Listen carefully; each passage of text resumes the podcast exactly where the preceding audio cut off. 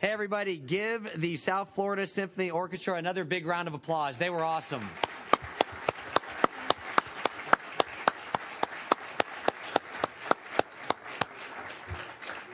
You know, I know we're going to highlight them in a, in a second as well, but I just want to say, I think, first, I want to thank Earl Bosworth for uh, bringing them, for, for uh, having the idea of having them come today. Uh, they are incredibly impressive. They are really a Broward County orchestra, and they're folks that, you know, frankly, I uh, am very proud of. I just want to quickly read you uh, about them. Uh, this was uh, selected by me today um, as our song for our songs of the day. And the South Florida Symphony Orchestra was founded by Maestro Sebrina Maria Alfonso in 1997. The 2009 headquarters shift to Broward County enabled the symphony to extend its reach throughout South Florida under the brand South Florida Symphony Orchestra. The symphony's current 18th season features over 40 performances. The season includes two performances at the Broward Center's Amaturo Theater.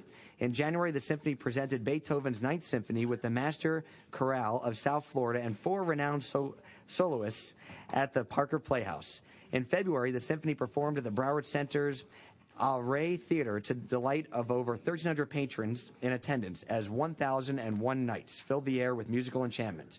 In 2016, the symphony entered into a partnership with Broward Turnaround Arts Elementary Schools, Bethune, Lake Forest, and Walker.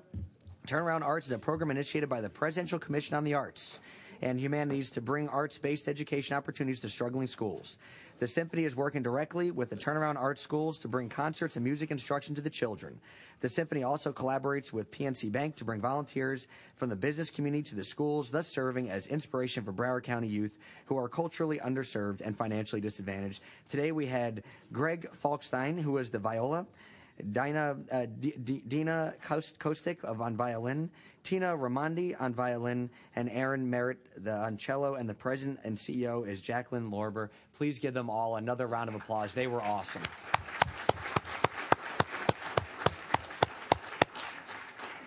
And the last thing I want to say before we start, I mentioned him before, but I want to thank our wonderful director, Earl Bosworth, for the great work that he does for our community. You know, uh, there's a saying that each of us have somebody that's called the doppelganger. And my staff thinks that Earl and I are similar people in that we're both very happy and uh, always energetic. But everybody agrees, and I agree that Earl is way cooler than I. And uh, this was Earl's idea. He plays in a band. He's a wonderful guy. So thank you, Earl, for the great work that you do. Now, with that said, we're going to call the meeting to order. Oh. We're going to call the meeting to order, and I'd like to ask Martin Calla and Amber Pristis. There are two folks that we're going to be honoring today in our Broward Good News uh, to lead us in the Pledge of Allegiance. I pledge allegiance to the flag of the United States of America and to the republic for which it stands, one nation, under God, indivisible, with liberty and justice for all.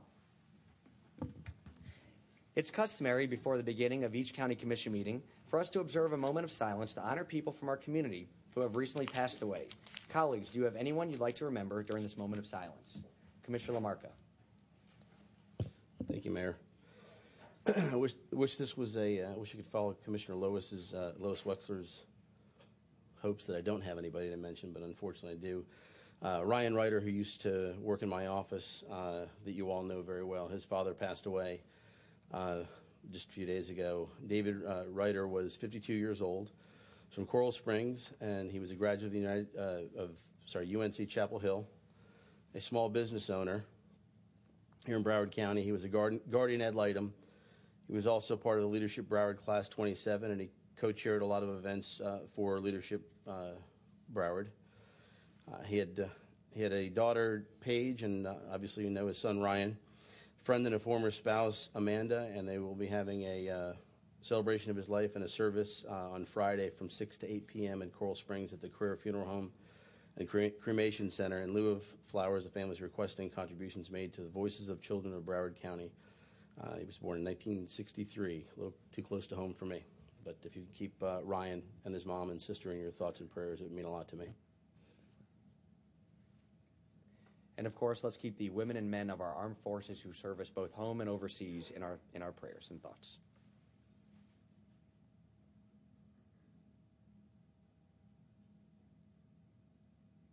Okay. Uh, yes. Uh, as mayor, I designated this year as the year of good news. And at each commission meeting, we will bring good news to the public by highlighting the successes of our county, the economic engines of small businesses, residents who are good Samaritans, and other positive happenings. This week, Vice Mayor Barbara Sharief will be providing good news, and she is going to be honoring uh, two wonderful students, Martin Calla, who was ranked first in his class, and Amber Pristis, who has the most uh, the most service hours in her class and has dedicated so much time to her community. So, Vice Mayor Sharief, take it away. Okay, you guys need to give them a round of applause. And can Martin and Amber please come join me? And by the way, Martin has the best name in this place. Yeah, you know what? And he's the better looking Martin. yes, he is. Yes, he is. okay, Martin, stay right there. Okay, so these these are two exceptional students and residents of District 8. And uh, as the mayor has stated, this is the year of good news. And I think good news has a lot to do with our future, and our children are our future, Amber and Martin. And so I would like to read this proclamation.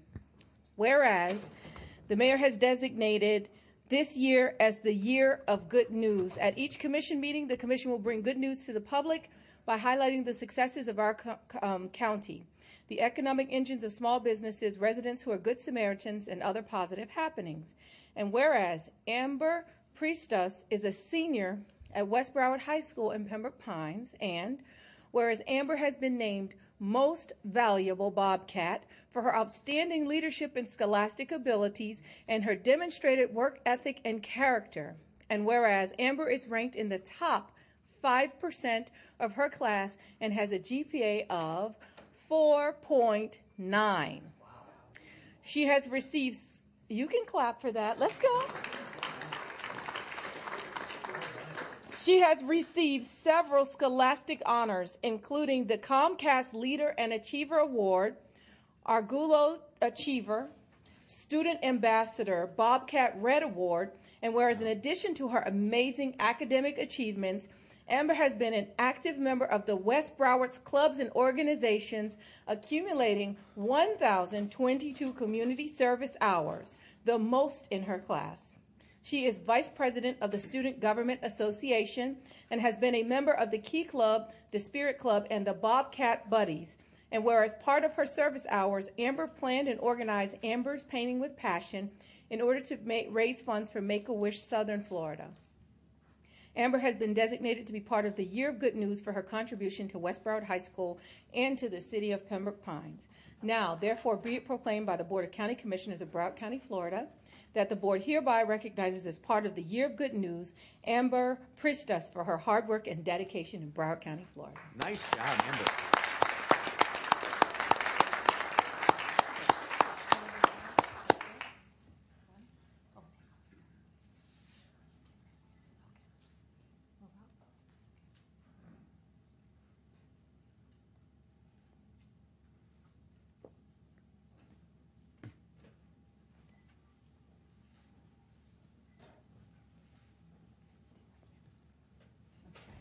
Okay. And along with that, Mayor, we have Martin Calla. He is a senior at West Broward High School in Pembroke Pines, and Martin is the valedictorian of the class of 2016. Clap for that. Absolutely. He is ranked number one in the class of 2016 since the ninth grade. Martin has received several scholastic honors, including the National AP Scholar Award, the National AP Scholar with Distinction Award, the National AP Scholar with Honor Award, and the National Hispanic Recognition Program Award. And whereas, in addition to Martin's remarkable academic achievements, including serving as Vice President of the National Honor Society, he is a member of West Broward High School's varsity swim team and has been the team captain since his junior year. Martin is involved in the Youth Leadership Program, YLB, and worked on a community service project with six other juniors to teach children how to be leaders in their own lives. The group received the Best Service Project Presentation Award at the YLB graduation ceremony. And whereas Martin also belongs to the Teen Trendsetters Club, where he tutors local elementary students, through Teen Trendsetters, the Future Educators of America named him the Outstanding Trendsetter and Outstanding New Member. And whereas Martin has been designated to be part of the Year of Good News for his contribution to West Broward High School and the city of Pembroke Pines, as well as our future. Now, therefore, be it proclaimed by the Board of Broward County Commissioners of Broward County, Florida, that the board hereby designates um, Martin Calla for his hard work and dedication in Broward County, Florida. Somebody forgot the date on this proclamation. Uh, March the 1st, 2016.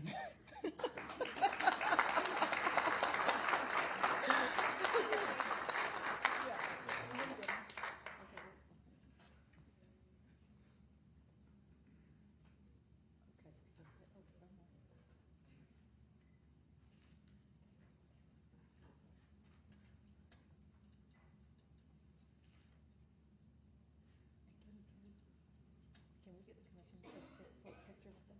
Okay. His GPA is a 5.0. 5.4. 5 point. Six now.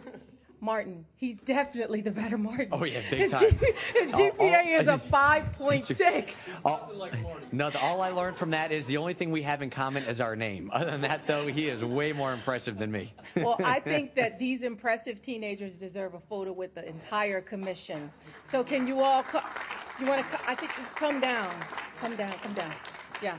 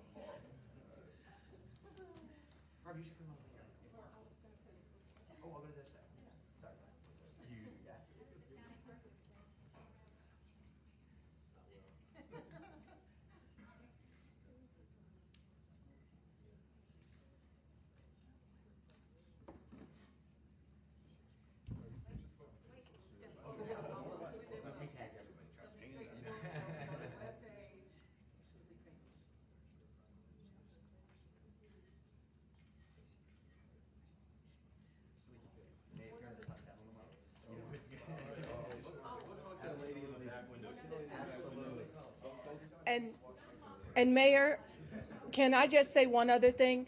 These children would not be as exceptional as they are without the parents that's sitting behind us. So.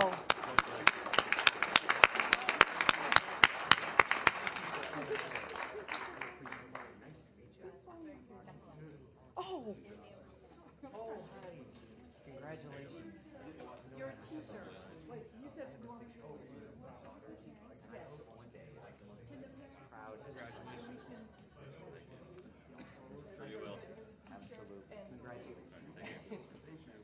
You can come forward. No, I'll take a picture with them. Yeah. We have to. We need to know where these children go forward over there. Yeah. Where, where do you want to go? Here? You want to go up here, Kim? Sure. Yeah, let's do that. Just take off your sunglasses, just till the picture's done.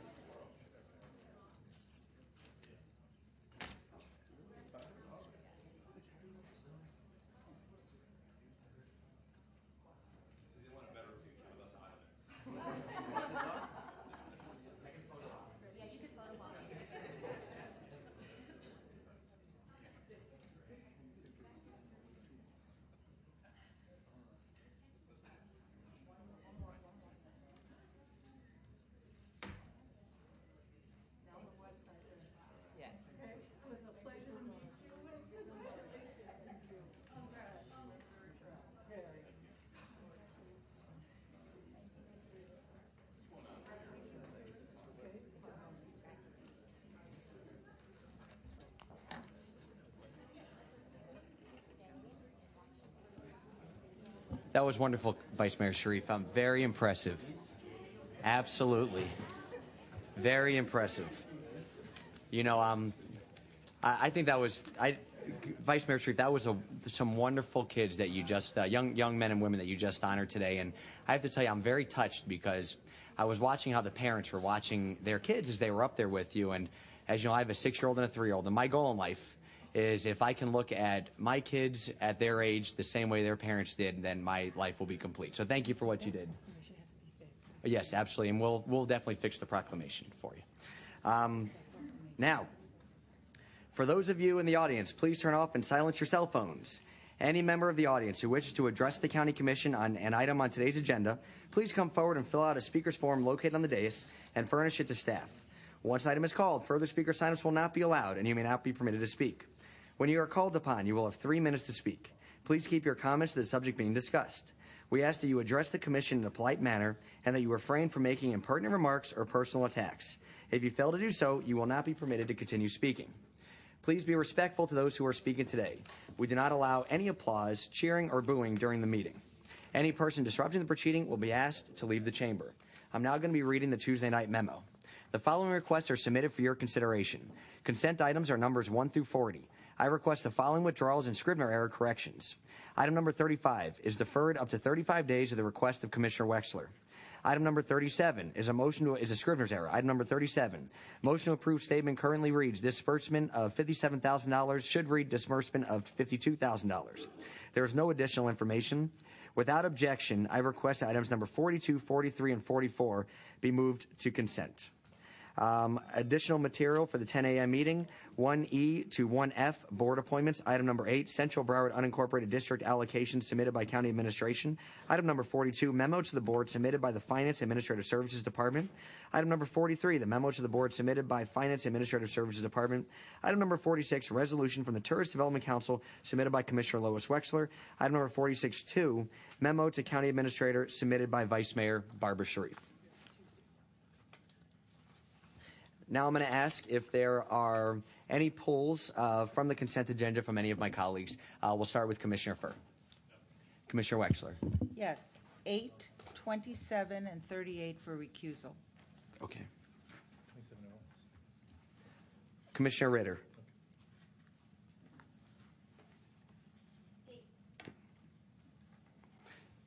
Commissioner Ryan. None. Vice Mayor Sharief. None. Commissioner LaMarca. 14, 19, 23. Commissioner Holness. eight and uh, twenty, twenty-nine. Eight and twenty-nine. 29. Commissioner Bogen. None. And I request that items 26 and 29 also be pulled as well. We also have an audience poll, which is item number 29. Uh, do I have a motion on the consent agenda? Second. All. Oh, okay. Uh, the uh, consent agenda.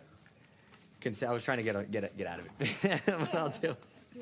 No, I can do it. We're, I'm just looking for my memo. Um, oh, thank you.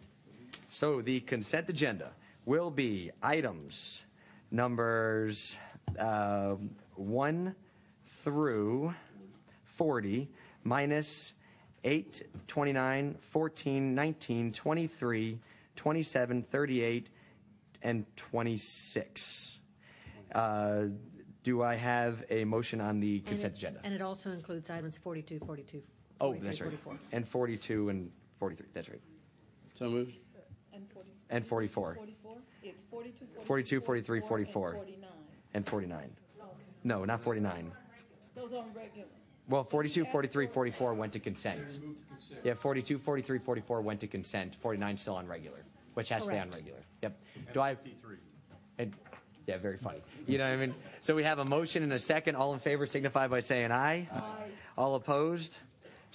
Show the item passes unanimously. Show the consent agenda pass unanimously. We will start now with the first item pulled, which is item number eight, which is a motion to adopt the budget resolution within the general fund for the Broward Sheriff's Office in the amount of $6,138,000 for purposes of relocating funds uh, from BSO reserve for future capital outlay projects. Uh, this was pulled by a number of county commissioners. Uh, we will start with Commissioner Holness. Yeah, I, I, I pulled this item um, because I put a PBMI in on, on some issues. I know others will have some other items to discuss, but since it's here, I figure it's a place for me to talk a little bit about the Broward Municipal Service District, uh, mostly referred to as the unincorporated area. Uh, I'm grateful to see that we're going to have body cameras for all the offices there, as is uh, was uh, answered in my PBMI report as to how many would have it covered. Uh, but I have some uh, uh, other questions that I'd ask in terms of how many offices we have covering that area. And this was done because of uh, complaints from the community that we don't have enough offices there. At one of our homeowners association meeting, I thought I heard there were four vacancies. Now I, the report says there are two. Uh, and, and, and one question for you, uh, Mrs. Henry. Do we get communication as to what the vacancies on a regular basis or what's going on with the number of offices in, in that municipal area? I- I'm not aware that we get regular communication, but anytime we would like to know what that number is, we can call and get the information, and then they, they've been very forthcoming.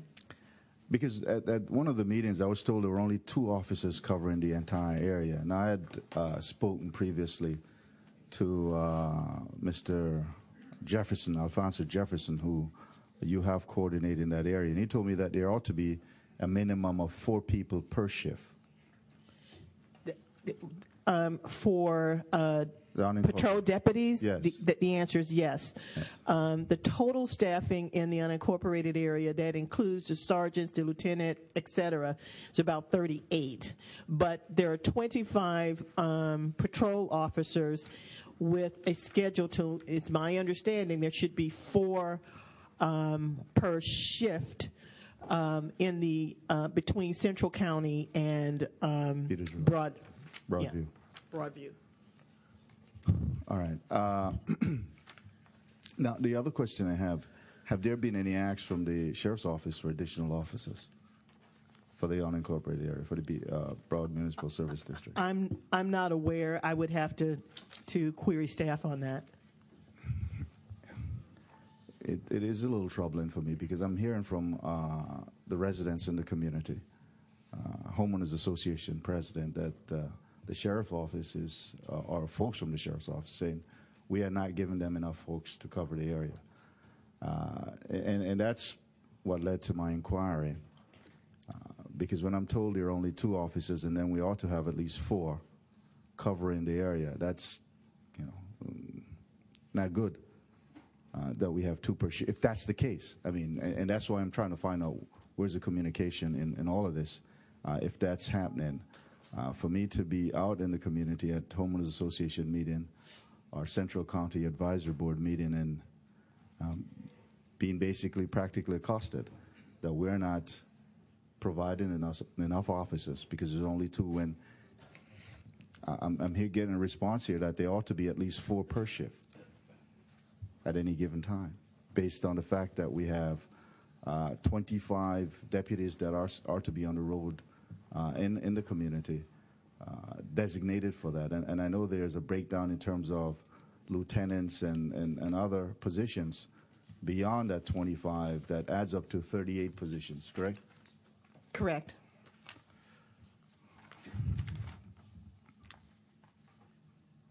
Thank you. Oh, okay, um, Commissioner Ryan, and then we'll go to Commissioner Wexler. and then- I know the Commissioner Wexler asked first, but I just want to follow up on, on this inquiry because we need to differentiate between the unincorporated area of Broward, of Broadview Park, which I represent, and Central Broward, which you represent, and then there's a, a small northern section, which is kind of like some, some properties that are, you know, um, in the Coconut Creek area. So we don't have any BSO that, that covers that northern area. Is that, is that done by Coconut Creek? I will have to confirm with staff what actually happens um, for that unincorporated area there. I, I don't have an answer. And I don't know if uh, the BSO uh, personnel that's here this morning, I know they're here on, on a, um, on a budget appropriation, but are you able to speak to this issue about how many officers that you have on a shift at Broadview, which is separated several miles from the unincorporated, you know, Fort Lauderdale area. Uh, so, because you kept mentioning two officers, I don't know if there's two officers or three officers per shift at Broadview and maybe three or four or two in, in Fort Lauderdale. Can you speak to the issue? You can come up. Colonel Harrington, who knows everything BSO. Boy, I wish that was true. Uh, Tom Harrington with the Broward Sheriff's Office. Um, Commissioner Holness, uh, I, I did a little research uh, uh, as a result of that homeowners association meeting, and what I learned is that yes, there are four uh, deputies assigned to that patrol area. At the time that that person was asked, one person was on an assignment, another person was booking a prisoner. So at that particular moment in time, there were two, uh, what we call 10-8 or in-service deputies that were available. Four were there. Two were available immediately for response to calls. It's- and it's a- it's- I- uh, Commissioner Ryan has the floor, then we'll go to. Commissioner Wexler. So, uh, with respect to Broadview, which is about the same population, are there also um, four officers that are on patrol in the various shifts? Um, Commissioner, I will, I will get that information. It's a little outside my bailiwick, um, but as I understand it, those two areas share the four officers or the four deputies, but I, I, I will get that information for you. Oh, So, so it's shared between Broadview, all right, and, and again, as I mentioned, are separated by several miles, so, all right.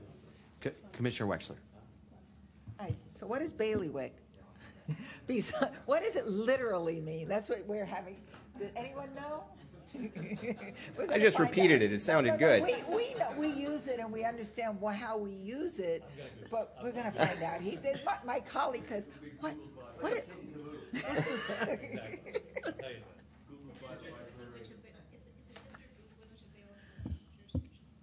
No, bailiwick. I thought it's maybe a bundle of something.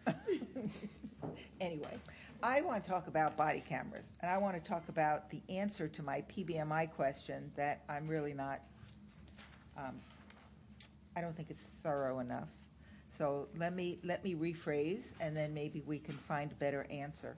Um, when you're rolling this program out for District 5 and regional, and for the record, I fully support this. However, what I really need to make sure is that the mechanism, and that's the term that I used in my PBMI, is in place for recouping the cost, at least the cost of operating and maintaining, so O&M, as it relates to the program itself. So last spring, when the sheriff stood, sat before us in our workshop, we had this discussion regarding rolling this program out. And we knew that vendors were out there and wanted to, I know you don't like to use the word pilot, but I'm going to use that word, um, demonstrate, demonstration sites. Maybe that's a better, better terminology to use. And they, um, were very willing, and, and my understanding is, have you selected one or two or three, or have you selected who's doing the, who, who's demonstrating at the moment? Is this rolled out at all? There are four separate vendors that uh, we are evaluating their equipment. Two are still being evaluated right now. Do any deputies have cameras on them at the moment? They do.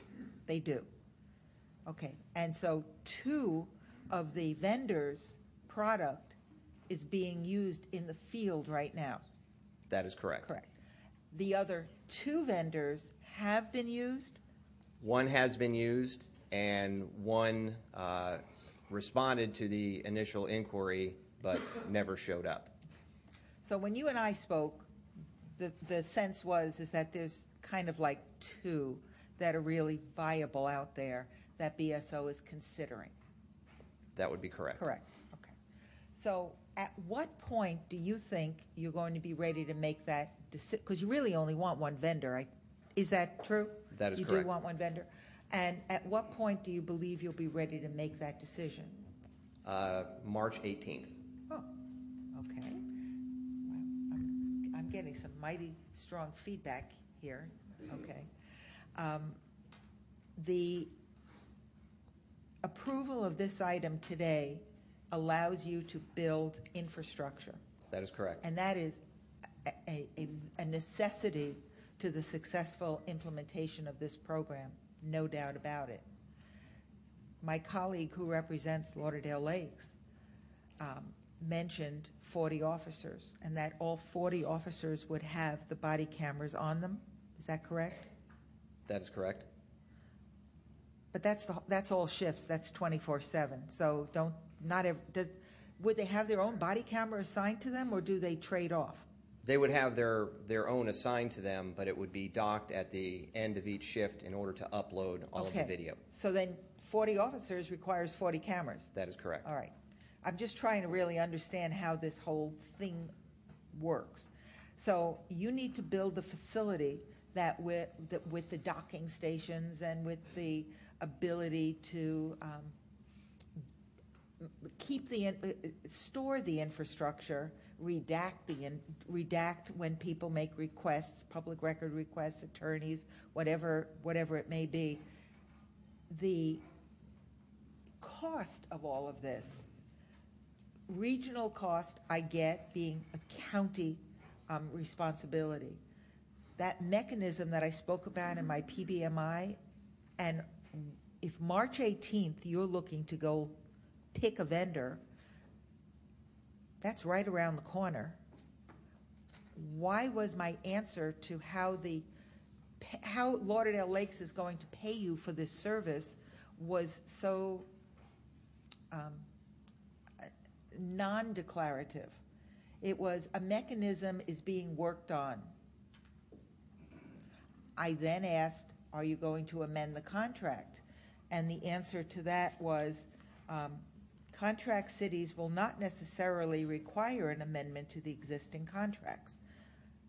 I don't understand, though, how then you're going to recoup dollars for operation and/or how are they going to pay their fair share? Because I'm going to tell you what, I've gone down the slide of E E911, as you know, and I'm not willing to go down that slide again for this type of a regional service, colleagues.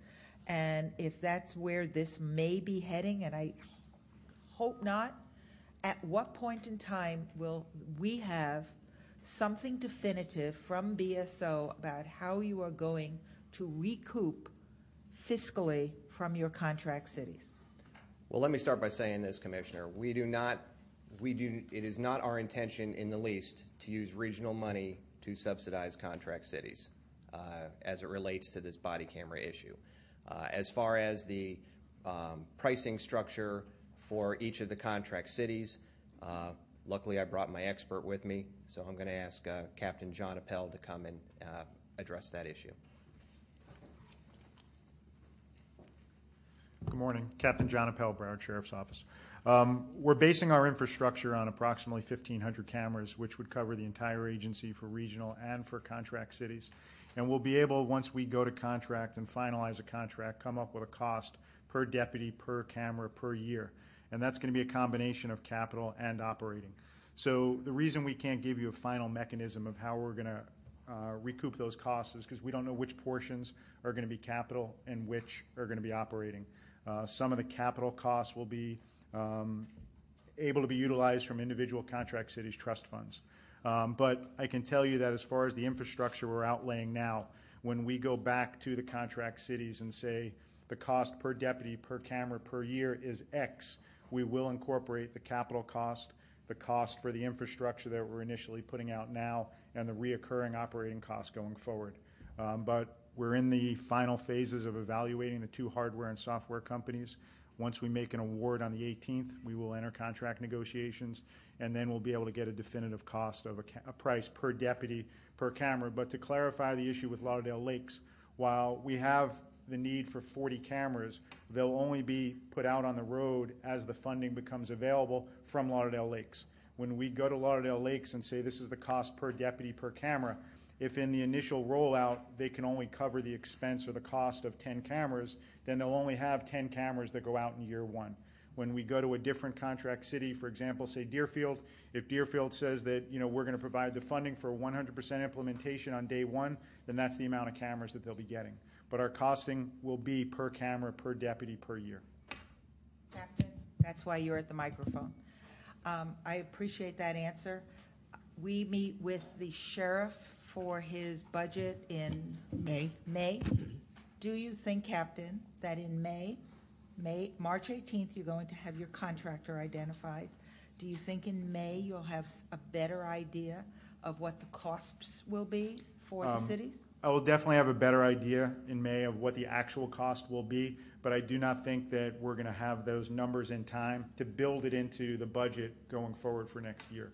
Um, Where the cost to the contract cities are going to have to be above and beyond their existing contracts because of how far we already are in the budget process. Right. No, I think you're very f- far along in, a- in, in, in this whole implementation. My concern is, is that once you reach the number that you explained of what the cost is, the cost factor, building capital and operations and maintenance for a camera, then you're going to go back to the contract cities and lay it out and say this is, and hypothetically, $1,000 an officer. If that's the case, they're going to then make a decision. What I was looking for, and that was the essence of my question in writing, was what methodology is BSO going to use for the implementation of the body camera program? You have to have some kind of an agreement with these cities. I mean, it's not, we're not talking a handshake here. We're talking about either it's got to be in your actual contract with the cities, or there's got to be some kind of an addendum that identifies a, and I'm thinking, I don't know if um, um, the Law Enforcement Trust Fund p- can pay for some of this as far as your cities are, but I don't want to get into. I I can, I can tell you that I can't speak for legal for Right, OGC, but I right. can tell you that we would not move forward uh, with a contract with a vendor until we put a mechanism in place in writing. Obviously, that would show the obligation for each of the respective contract cities and the regional entities as to the number of cameras and infrastructure that we put out on the street. Um, Lieutenant Colonel and yourself can bring the message back then to the sheriff that come May, um, I will be asking this question again, and hopefully we'll have more definitive information at that point in time.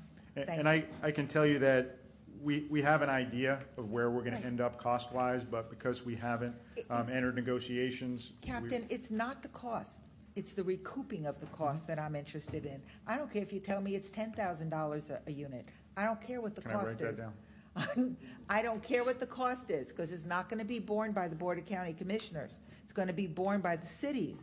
I just want to make sure that fiduciary, as far as fiduciary responsibility of those cities are concerned, that there's some mechanism in writing in place. And the word I think of is contract language, but you guys seem to shy away from that answer when I suggested it in my PBMI question, which is why I'm asking. Well, we're, we're definitely on the same page. I can Okay. assure you that that mechanism will be there, and there Okay, will be I'm good. some sort of document that legal will work out on that aspect of it. Thank you, Cap. Thank you. Uh, Commissioner Ritter. Thank you. The- problem with not having a contract is that it's, it's um, dependent upon every budget year, the commission, whether it's the city or the county, agreeing on it. So um, when we had this, when we had a meeting with the sheriff and, his um, administration a year ago, we were told body cameras were coming. And, and the fact that a year later, you, you don't even have any indication from the cities uh, as to whether or not they would even agree to pay their fair share of body cameras is disturbing to me since you're asking Well, us for we money. do, we do have an indication from the cities. Um, the first step in the process is the individual contract cities have to build their own infrastructure um, as far as to support the cameras. So, for argument's sake, with the current infrastructure that sits in a particular district, most of our contract cities only have IT infrastructure to say support eight or ten cameras at this point in time, and they need to bring in bandwidth and IT support to support, for argument's sake, say 100 or 150 cameras. That first step of building the infrastructure what we're building in the District 5 situation is going to be scalable to all the other contract cities. So we're going to be able to go to for argument's sake, Deerfield, and say, okay, based on your size and population, this is the scaled version of the body camera room that you need to build. I can tell you that we've had conversations with the majority of the contract cities, and they're all anxious to start building their infrastructure. Um, I wonder if they're anxious to start paying for it. well, I mean, obviously, the bill, the bill is the second part of the equation, but in the, you know, environment of what's going on right now, we haven't seen any resistance or anybody that doesn't want to get involved. Um, It's just hard for us to give definitive numbers um, until the the vendor is selected, because the final piece of the body camera room build-out is the actual hardware that the cameras sit in, um, where they dock and where they upload and where they transfer data, and those costs are different based on the vendors. Of the $538,000 you're requesting from this board today, how much of that would be Lauderdale Lakes reimbursement portion, if any? Well, the money is based on building out a system of 750 cameras or infrastructure for 750 cameras. Lauderdale Lakes would need to support approximately 40 of those cameras. Uh, Okay, so, um, so is any, any, any part of this $538,000 recoverable from a contract city? Yeah, when we build out the cost of the room itself and the number of cameras, we'll be able to take the cost that it costs us to build the room and increase the cost for the contract cities to include that portion. We're looking at uh, initial con- uh, capital outlay for the contract cities, storage costs, personnel costs, data costs, infrastructure, but they're also going to have to pay for their portion of the build-out of these rooms. So um, today, you're asking the Board of County Commissioners to allocate you um, a half a million plus, plus, a half a million dollars plus in the belief that, that a portion of that will be recovered by Well- contract cities?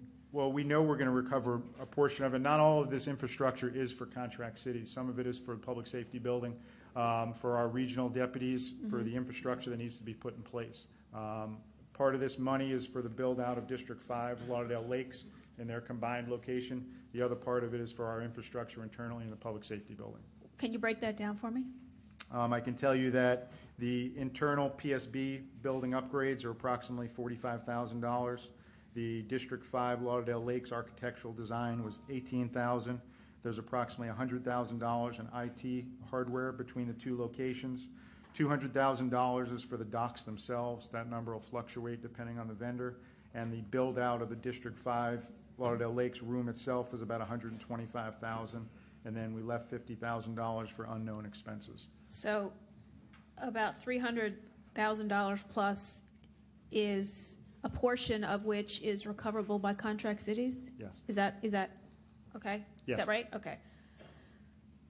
Um, I, when I, when I think about the, the budget workshop where we discussed body cameras with the sheriff, I recall him, and, and I'm, if I'm wrong, if my recollection is incorrect, I hope you will correct me, but I recall him saying that there was going to be a program and the body cameras were going to be paid for by the vendor, a vendor. Um, I assumed that to mean the program would be paid for No, by what- the vendor. What they're paying for right now is our early, our evaluation, our test of of hardware. We've had uh, approximately 100 body cameras on the road that started back in December, and we're in the final phases of that now. The v- our equipment and software that was brought forward by the four different vendors have been a no-cost solution to the sheriff's office. So even the body cameras that are still in the field now that are being utilized by deputies from contract cities as well as regional services are not costing the sheriff's office anything at this point. Okay, um, thank you. Um, a bailiwick is a person-specific area of interest, skill, or authority, just so you know. So, thank you for explaining your bailiwick to us. Thank you. Thank you, Mayor. Um, Commissioner LaMarca, then yourself. Question I had was uh, answered by Colonel Harrington. Commissioner Furr. Thanks. I Actually, I want to congratulate, congratulate uh, Harrington for such a precise use of the word bailiwick. Very good. Um, My, my concern on this is, uh, we're, I, I I don't feel like we're getting a- the big picture of what this is all going to be costing and what it's going to look like. And I don't want to be kind of be piecemeal to death on this. And, because here we're, we're being asked for one little part, but I, I don't see the, you know, where it's, you know, where the, the, the back end of it, at the front end, who's paying for what. I- And I can think, explain- I think for, I think for us, um, a- and I I support, the- I support it in, in concept, but I need to see the big picture. I think all of us want to see that, because we don't know what the overall cost is going to be, what we're, you know, what the regional cost is, what the cities, I'd, li- I mean, I really want to see a memorandum of, un- un- of understanding from each city, to know that they're on board. Because what if you, what if you have only half of them on board? Then you don't need as big an infrastructure. I want to see what, uh, like the city of Hallandale, who's already been doing it for over a year now, I want to see what their, um, you know, what's been happening there. I want to see that kind of analysis. If you've already had a hundred going out there, I want to see that analysis and see what, what's working, what's not working. To have us do it this way, I think is not a good way to do it, because we're not, we're not seeing a clear picture at all. All we're saying, all we're seeing is, you know, just like a little, a little pit. I, piece I of could tell you why we're doing it this way. Um, I understand your concerns and the ability to see the big picture. Um, the infrastructure that we're coming forward to pay for right now uh, would be the same infrastructure no matter which vendor we selected. Um, basically, we're looking to build a house and we got to buy the land first. Um, we have to put IT infrastructure in place to support body cameras no matter which vendor we go through.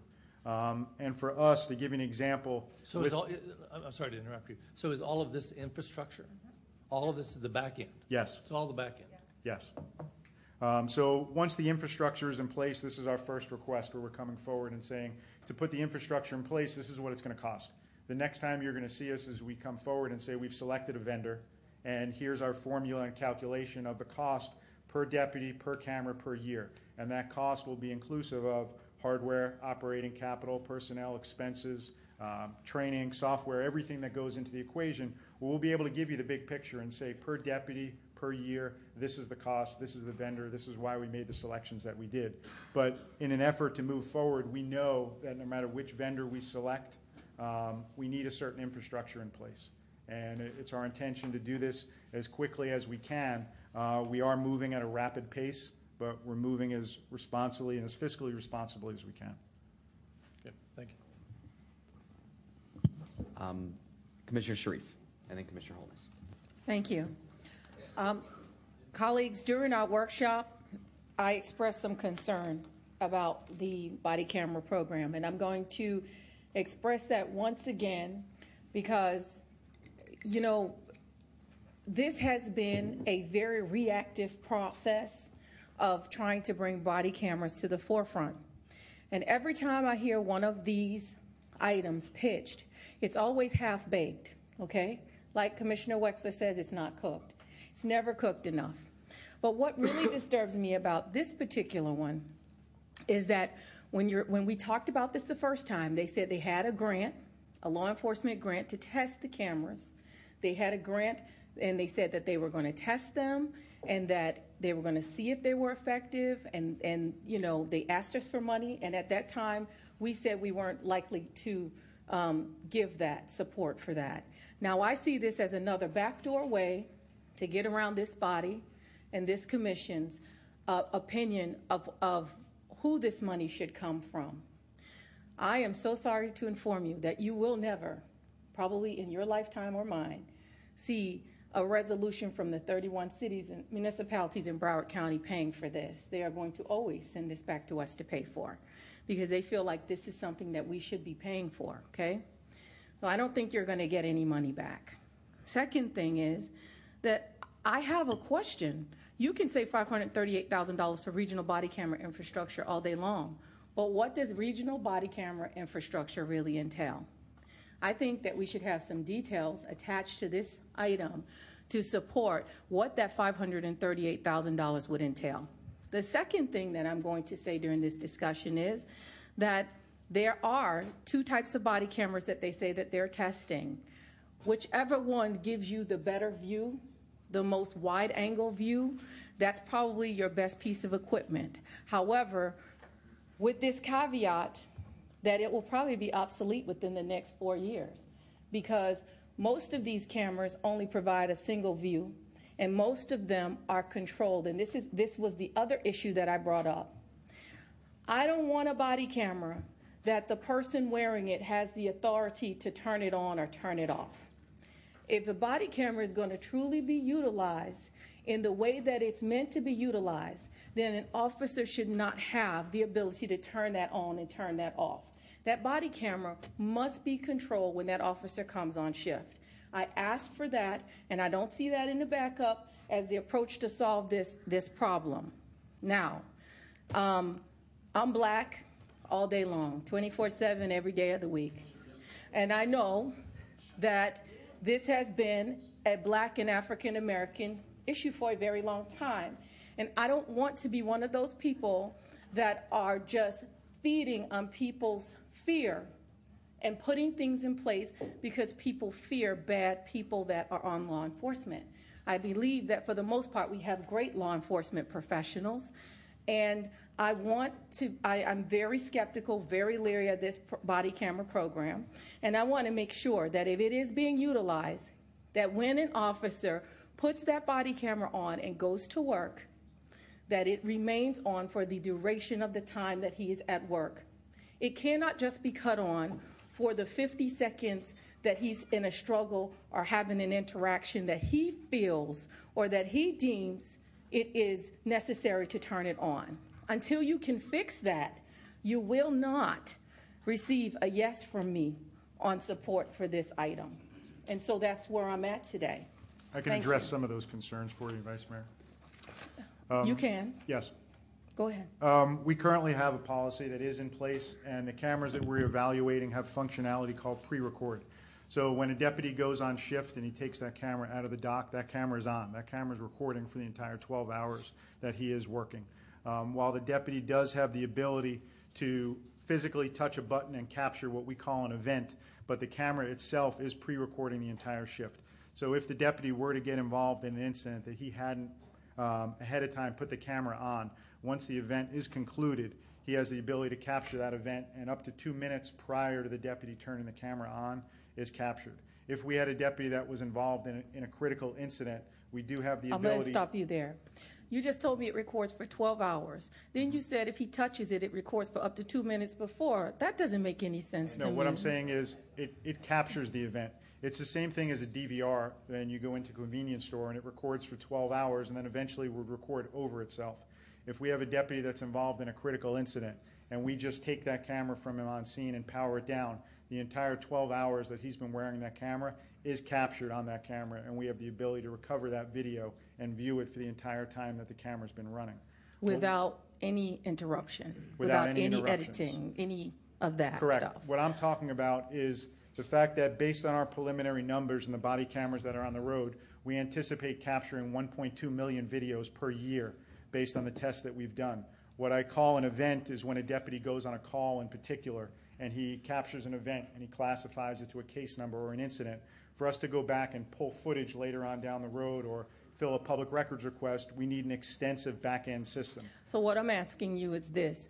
When the deputy touches the button, the, the camera is already recording. Mm-hmm. He touches the button. What does that do? Just catalog that, That cre- particular time that he touched the button? It takes, it takes that point in time and creates an event and gives the deputy the ability to assign a case number to it or a classification. Um, Okay. So let's say a deputy is, you know, walking down the street, his camera's recording, he comes up to somebody in the community, he has an interaction. When he turns the camera or captures that event, it gives him the ability to classify the event. He can put in, say, a date, a time, a case number, an interaction, a traffic stop, whatever it might be. But if that officer were to get involved in a critical incident, and after the fact, he has the ability to use the pre-record functionality, which will create a larger event. But to take it a step further, if that never occurred and the officer got into a critical incident, we still have an entire shift that is recorded on that body camera. Okay, now answer my next question. What's the angle and the view on these cameras? How are you doing this? Because I know that there's several types of cameras on the market right now. Are you just taking the doing the one, or are you doing multiple? Tell me how Um, you're doing. The it. equipment we're testing right now is body-mounted cameras. Uh, We have evaluated a head-mounted solution. However, that the best video that we feel has come from a body solution because of the stability of the video. Where is it? Uh, The deputies where it's basically Is it on that second button again? Um, There are different, depending on the size of the deputy and their body structure, uh, the lens itself moves, so they have the ability to scale it up and down on their body. Taller officers need to wear their cameras lower, shorter officers need to wear them higher. What's Um, the angle view? What am I going to get? I'm just going to get what's in front of him again, or am I going to get something more? Well, the big debate on body cameras is that field of view, and I can tell you that the systems that we're evaluating are designed to give the same view and perspective that that officer sees. So That's not good enough. You Well- see, because that's the same thing that they came with last time. I want to know how is it i- it possible to use the ones that have a wider angle view? What I've seen from the previous um, testing and the footage is that if the when they say that it's only what the officer sees, it's only what's directly in front of him. So if the altercation or if the issue is not occurring directly in front of him, if it's off to the right or off to the left, there is no view of that. And many of these issues that have occurred with these officers and people cell phone videoing them, you find it that the suspect or the person is running off to the side and it's out of the view of the body camera. What I'm trying to find out is I don't want to invest money in obsolete equipment if I know that in two years there's going to be a better version or in three years they're going to perfect the technology to give me a wider angle view. So if, if we're talking about just what's in front of the officer, I'm, that Well, does not help. I- I can tell you that the body cameras are designed to give what the officer sees and his view. Um, But as far as cameras becoming obsolete, the contracts that we're looking at, the way the contracts are negotiated is the camera and hardware is turned over every two and a half to three years. So we're never going to be in a situation where our cameras are not considered state-of-the-art, where they become obsolete. As far as whether or not the vendors progress to go to a wider view, the trend has been for vendors to come to a smaller view because their goal is to accurately reflect what the actual deputy or the officer sees. They're designed to be point of view cameras for the deputy themselves. Is there a char- for, charge for upgrades? Um, I, I can't really talk about the actual contracts themselves because that would affect our negotiating leverage with the vendors. But I can tell you that everything we're looking at will have a built-in replacement um, built into our costing structure. So there'll be no additional capital outlay at year 2.5 or at year three for new hardware. That'll be included in our costing. Um, okay, that's, that's fine. I, I want to, I want to know if you can put that in, in writing to us, which two types of cameras, so I could look at those systems, um, specify what body camera infrastructure entails, and, um, I would like to make sure that um, you put in writing about the on and off controls um, and about the 12 hours recording time. And also, I need to know um, for sure, and you can say, you can come and see me individually, but I just need a, a, a sense of comfort that there is no charge for upgrades and replacements because I find that to be very difficult to believe, especially with technology. They love to charge you on that. So Well, we, we can definitely meet, and I'll, I'll go over in greater detail how the, some of the costing structure, but this wouldn't be the appropriate forum for me to do it. correct, and that's Uh, why I said you can meet with me in person. And we'll also get you a copy of our policy, which will also highlight when cameras are utilized, on, off, etc. Okay, thank you. Commissioner Holness and Commissioner Bogen. Yes. Um, you've been testing them now since December, you said. Approximately, yes. Now, wh- what I've seen so far is that the research has shown that when officers are wearing this camera, uh, the public reacts differently when they know there's a camera on, uh, in terms of their behavior and reaction to the officer, and also does uh, the officer. Is, is that are you finding that in, in in your implementation so far? Yeah, based on the information that we've seen, we're seeing that obviously a change of behavior from the public, but also a change in behavior from the officer as well. Um, you know, there's no way to forensically say, you know, which way it's stronger, but we've definitely seen a reduction um, in complaints and better behavior really on both sides. So, so this then would be an enhancement to our public safety, you believe? I believe so. I believe that um, when there's less use of force in law enforcement, um, that it's a safer interaction for both the public and for the law enforcement personnel themselves. And, and from what I'm seeing, it's uh, you know it's not just the African American community that is asking for this. I think it's the wider community. Is that what you're getting, or or, or is it? Am I in, incorrect? I mean, clearly, you know, it, it's our mission. We're looking to operate in the most transparent environment that we possibly can. I mean, clearly, because of what's gone on in the media, uh, the public has a clear curiosity as far as you know how law enforcement works, how we do our job, and these interactions. But yeah, we're looking to operate as transparent as we can, and we've had nothing but uh, public support for body cameras as well as support internally from our personnel. Well, let me thank you, and, and, and I'd love for us to have a conversation uh, on the uh, unincorporated area, uh, Lieutenant, uh, because I have some concerns, some real concerns about uh, how we are, the numbers that we're supposed to have and not have, and, and what the community's response to that is. Thank you.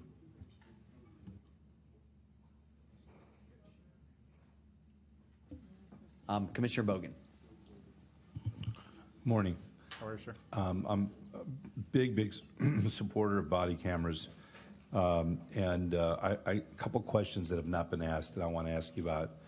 Can an officer under the product you're looking at, can he erase um, erase what has been taped? And if he can't erase, who can erase it? Um, the, deputy or the officer has no ability to erase any of the footage that's on the camera. Um, and actually, because we're subject to public records laws and retention standards, um, a scenario where we would erase footage really just isn't there. Um, footage will eventually have an end of life cycle where footage would be uh, purged from the system based on a retention schedule. But for us to go in and proactively erase video, it would have to be um, at the direction of the sheriff or the undersheriff or our highest level of command. Wh- how long would the end of life cycle be? Uh, it depends on the incident itself. Um, for non-classified incidents, such as, say, a citizen interaction that no crime occurred or doesn't fall under any particular retention schedule, it would be 90 days. Uh, but based on the classification of the incident, if it were to become a felony or a misdemeanor or um, involve certain other characteristics, there's a set statutory retention schedule. Now, currently, do um, most of the officers or any of them have cameras on the cars? Uh, we currently have in-car video only for our DUI unit, for the regional deputies that work Will, DUI will, enforcement. will those cameras stay, or will, once you, if you had body cameras, or will those cameras go? Uh, regional DUI enforcement will remain in-car video. They'll also use body cameras. Um, because of um, the expertise of DUI investigation, it's been determined that a stationary camera in the vehicle is important for road size as opposed to a camera on the body that can move. Um, so they will remain with their current infrastructure and get body cameras in addition to offer additional views. Do you know the difference in cost between a stationary uh, camera on the car versus a body camera? Um, the pricing structure is very different. The in-car video systems that we purchase are approximately $5,000 per camera, uh, which is a significantly higher cost than a body camera, uh, body-mounted system. Okay, and you said that the cameras are turned over every two years. Um, What does that mean, and uh, what does that mean? With the vendors we're looking at and evaluating contracts that they've entered with other agencies, uh, we've seen anywhere from two and a half to three-year hardware turnover, where the agency pays an initial capital cost when they get their hardware. They pay a reoccurring cost annually, and then at the two and a half to three-year mark, at no additional cost, all of the hardware is swapped out, because as part of the contract, they always have the most current operating and hardware system that the vendor Is offers. it, is it a hardware change or a software change? It's both. Uh, the hardware changes every couple of years, and as part of this reoccurring cost, it's software updates. I mean, even during our initial testing, uh, where we've made requests to the vendors for a certain functionality that isn't there, they've pushed updates already. Um, so the software, like any other software product, is continuously changing, but we're looking to venture into an agreement where once costs are outlaid, we know exactly our costs every year going forward, so we can budget appropriately. And, and last question, um, you, you're saying once that camera is turned on while the officer is driving the vehicle, and then once it's turned on, that will not be able, the officer cannot shut it off? Um, That, that camera cannot be shut off? Well, he has the ability to power the camera down. However, we have policy in place that says that that can't occur. And if it does, uh, it will notify supervisors when the cameras are docked that a camera was improperly turned off. Is, is that camera powered by battery? Yes. Um, And so if a battery is taken out, then obviously it's not going to work. Uh, the batteries are not removable from the cameras themselves, and the cameras are tamper resistant. I- You know what, I, I- I've had great experience, except, you know, you know, that one experience I've had as a lawyer where um, somebody had a GoPro and uh, they were stopped and the officer didn't realize that he was being taped and all of a sudden that GoPro mysteriously, you know, got erased. And, um, and so uh, that was a long time ago with some experience I had. So I'm really you know, curious of make sure that it can't be erased and that can't be shut off. Well, I can tell you that that's where the um, body camera room concept came from, um, because initially, when body cameras started to roll out in law enforcement, the docking stations were literally, say, put in the back of a briefing room or, or put in a sergeant's office. And the question came up, well, if the deputy goes out on the road and he captures evidence on that camera, how would we safeguard that camera until the footage is uploaded? Just the same, way, the same way we'd have to safeguard evidence of a crime if an officer sees narcotics or a weapon or something like that. So the body camera rooms that we're building are basically a secure room that will have door card access, so we'll have an audit trail of when a deputy entered or exited the room, as well as video surveillance. So if a deputy, you know, an incident occurred where, you know, a deputy wanted to potentially erase the footage, first he can't. But if he wanted to say, well, I docked the camera and it disappeared, um, you know, we are treating the cameras themselves as evidence, and that's the reason of why we're building these body camera rooms. I mean, I have to be realistic that, yeah, it is electronic technology, and just like a cell phone or anything else, errors can occur, failures can occur. But I can tell you that we're only um, evaluating what we consider the best in the industry right now with long-standing track records of reliability. Um, and I'm pretty confident that the audit trails and the security protocols that we're building in place uh, will instill nothing but confidence in the public in our body camera program. Great, thank you, thank you. Uh, Commissioner Wexler and then Commissioner Ryan. When you, when you folks did your due diligence, and, and maybe we are the biggest in the country to embark on this, I don't know the answer. Are, are there other comparable size entities that you researched and how they've done it and how they're storing information? Yes. Um, prior to, I'd say last year, one of the largest successful body camera rollouts was Oakland, California, with 800 cameras. Uh, while we were moving forward, we were one of the largest. Um, but I can tell you that uh, Los Angeles Police Department just signed a very large agreement uh, with one of the vendors that we are evaluating, uh, Columbus, Ohio. There's been many larger agencies than us. Okay, Uh, good. We're not looking to recreate the wheel by any means. Uh, We're basically looking to uh, learn from other agencies on what they did and really perfect it um, and put a system in place. We didn't create and write our policy and draft our policy, Mm-hmm. you know, out of the air. We collected policies from all around the country, Right. you know, evaluated, talked to other agencies about their successes and their pitfalls, and we built what we feel is the best policy that we put in place. My, my, I mean, it's hard to wrap your head around two things for me.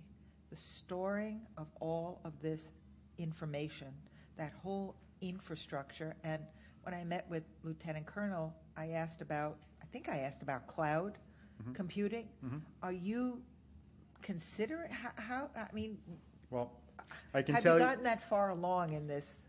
I can tell you that one of the vendors that we're evaluating uh, is primarily a cloud-based solution. One of the vendors we're evaluating is primarily a hosted solution. Okay. Um, So that's two different worlds. Right. Without telling you at this point or putting out for public consumption, we're, we're not leaning necessarily one way or the other. Okay. I will tell you this, though, that when this conversation started a year ago, pricing structures for cloud-based solutions were based on actual storage numbers. Um, an agency had to commit to a contract to store X amount of data. Uh, what we're looking at right now for cloud storage are all unlimited based programs.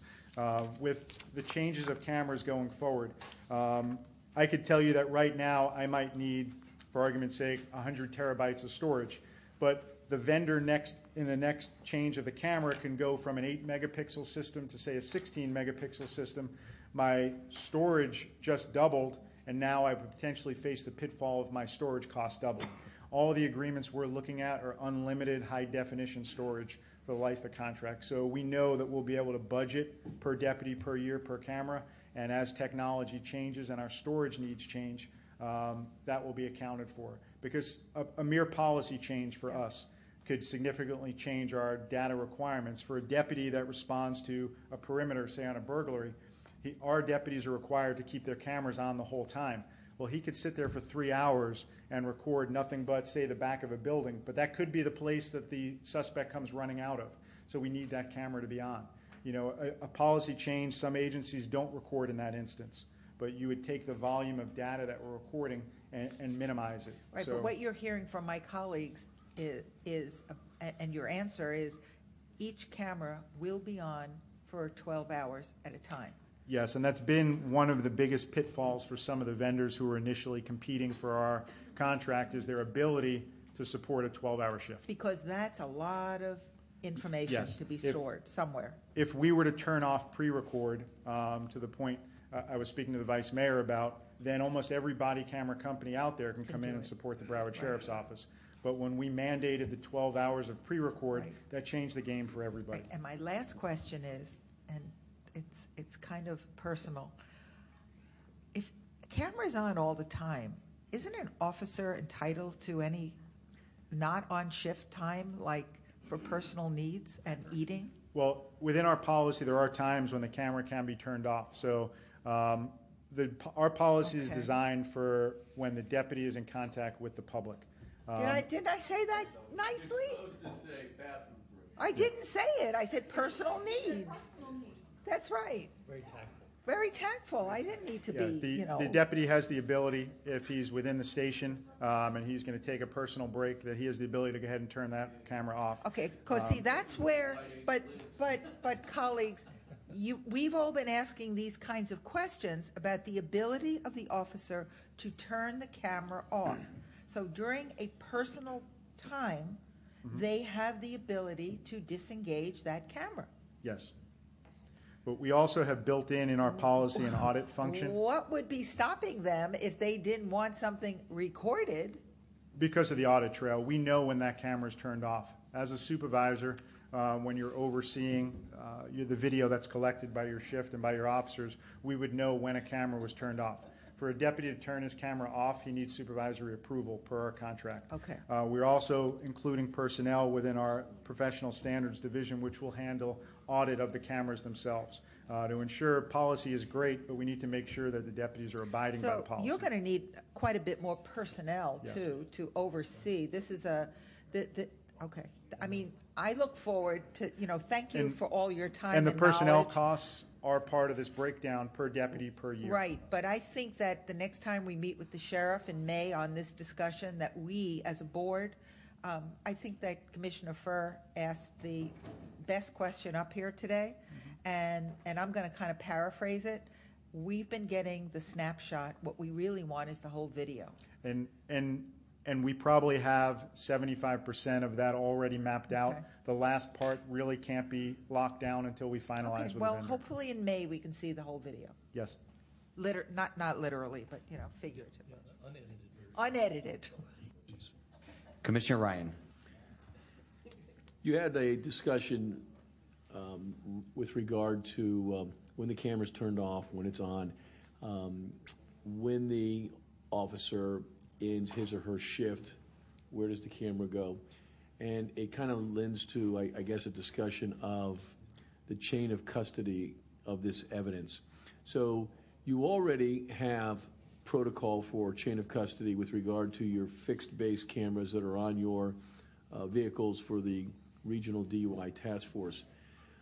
I'd like to see, you know, from you, uh, kind of a plan of action about these infrastructure costs where you're able to kind of integrate what you're doing now with regard to um, storage of video, uh, retrieval, and that I think frequently are public records requests, and, and training, and how you're going to be able to overlap what you're doing now with the fixed base cameras, uh, with the new technology and, you know, the implementation of the body cameras. I'm trying to, to see how we might be able to keep the infrastructure cost as reasonable as possible. So I'm just asking that when you come forward, and this looks like it's part of phase two, that you would be able to talk about what efficiencies and, and maybe cost savings you have by uh, integrating what you can with your existing video techniques and what you're, you're coming forward with on the body camera. I could tell you some of that now, um, Okay. some of the efficiencies that we have created. Um, basically, we formed a digital evidence unit itself.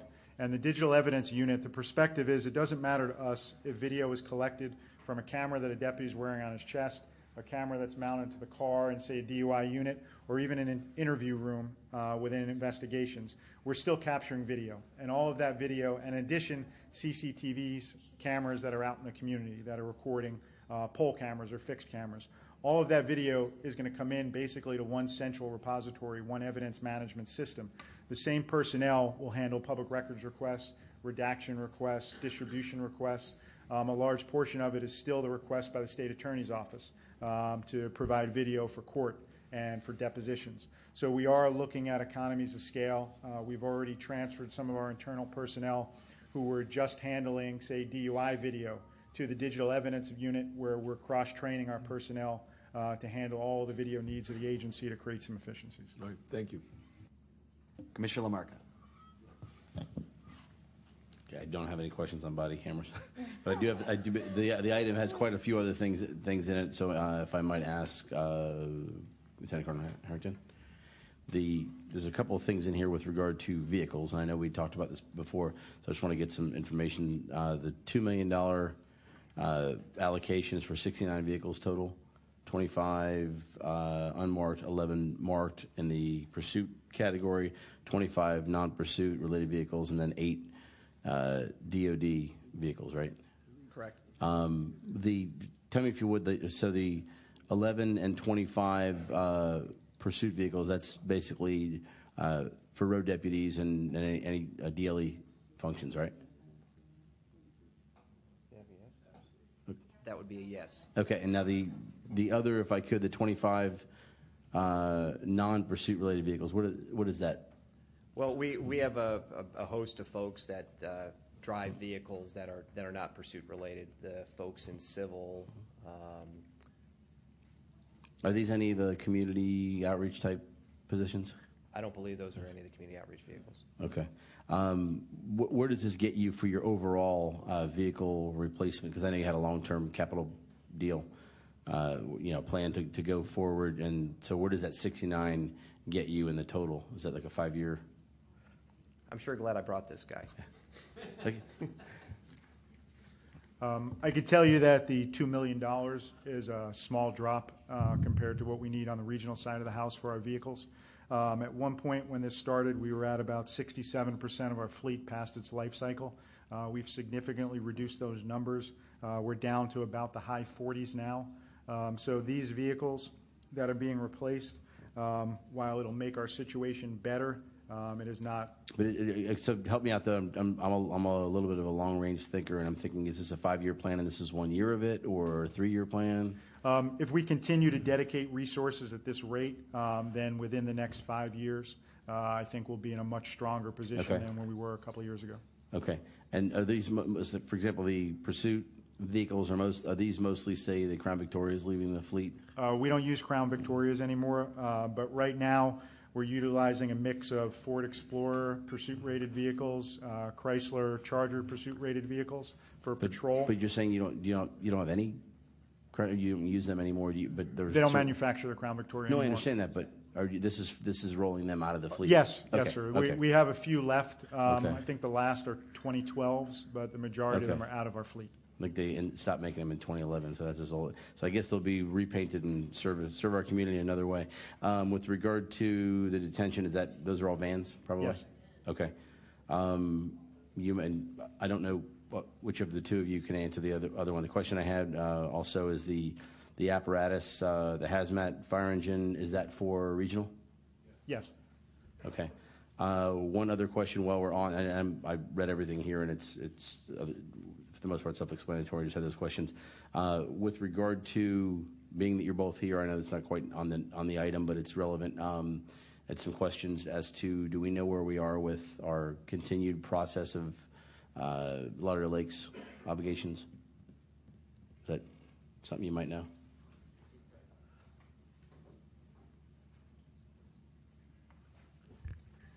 They are current. Okay, that's all I want to know. Thank you. Um, just a couple questions, if it's okay. Um, so the first, just so I can understand the recording, I know this has been discussed a lot, uh, but it's my understanding the way that you explained it, the the uh, body camera will record for 12 straight hours, and when the 12 hours hits, then it re- records over itself. So the initial 12 hours will be lost unless sometime in there the, there was an incident where the deputy pushed the body camera button and it will record the two minutes beforehand, the incident, and then the two minutes after. And that's what's saved. Is that right? Correct. And that's mostly because of a cost issue. Is that right? Because if you, the most, it's my understanding, the most of the cost that comes into body cameras is it's not the camera or the hardware, it's basically the upkeep of it. And so if you saved every 12 hours, that would increase the cost significant. Is that correct? The cost and the management. Um, You know, we anticipate 1.2 million videos per year based on our existing personnel and the policy we put in place. Um, If we were to capture and retain all 12 hours of a shift, um, yeah, the volume of storage that we need would just be fiscally impossible for us to accomplish. I understand. Now, the only, and that makes sense. The question I have is so let's say, for example, uh, 12 hours goes by, the, the, the deputy didn't push the incident, it doesn't have an incident, but then three days later, uh, resident goes and, and um, alleges that the deputy did something uh, bad. The, that initial 12 hours just won't be there. Um, It depends how the deputy came in contact with that member of the public. Um, So if the deputy simply was driving down the road, got flagged down by somebody, didn't get a call for service, wasn't a dispatch call, by policy, when he makes contact with that member of the public, he has an obligation to activate the camera and create an incident. So that incident would be retained for 90 days. So if the complaint came in three days later that the officer did something inappropriate, then we would be able to go back and recall that particular incident. But if three days later, uh, somebody from the community called in and said, you know, Deputy, you know, X did the following inappropriate action, and he had never checked out on a call, never been on a service, and that video would be gone. So just, um, but for clarification purposes, and that, that's where my, my slight concern is with this. Um, if there will be procedures in place, though, that if a, de- that basically, that no matter what, any type of potential incident that the deputy comes up to, they have to push the button. Is that right? Yes. And if they don't, then they're reprimanded. Yes, well, they'd be subject to progressive discipline by policy, but yes, there would be discipline for not abiding by the policy. Oh, okay. And then I have a, a question for Miss, Miss Coffey, if it's okay.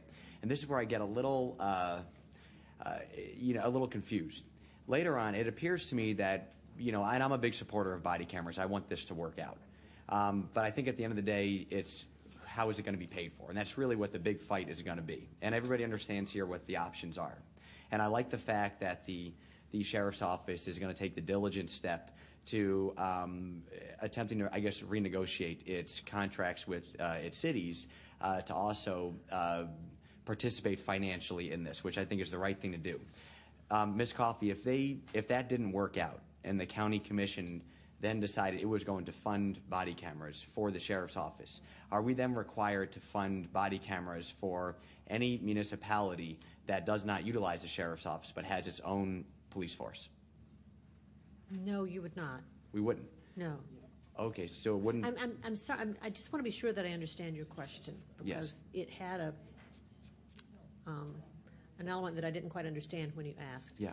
If you, you were saying that if the county chose to fund BSO only for unincorporated, Not just for unincorporated. If uh, but at the- every, for every city? for every city that utilizes BSO You know, that is. contract cities. That is a question that requires actually a factual analysis because there's case law that um, indicates that um, that certain services that are provided, particularly criminal law enforcement, can be of benefit to the entire region, even though provided only in one locale. So it would be very fact specific. I can't answer your question unless I know where BSO is providing services and where it is not. It's just that's a question to be answered a little bit later on, I guess, as this as we. It we can be if you're concerned about dual taxation. Mm-hmm. The issue is whether cities are, are supporting the regional effort or whether the regional effort is supporting cities, and there's a, there's a big distinction between those. Regionally, you legally may, but you're not required to support cities in their law enforcement efforts. I understand. It's a, E E911 is a great example, as mm-hmm. Commissioner Wexler says. I understand. You may, but you don't have to. Thank you, Ms. Coffey, and- thank you, um, uh, Commissioner Vice Mayor Sharief. Okay, I know we've beat body cameras to death, so I'm not going to say anything but this.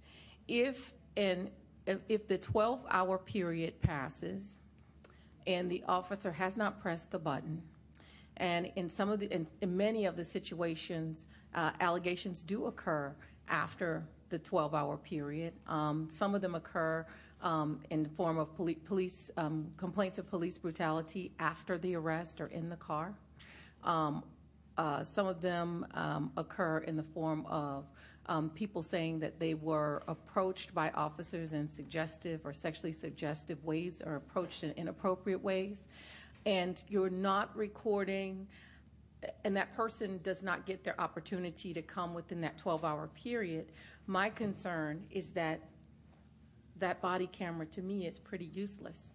Um, because it's not doing it's, it's not doing what it's designed to do, which is to protect the officer and to protect the general public.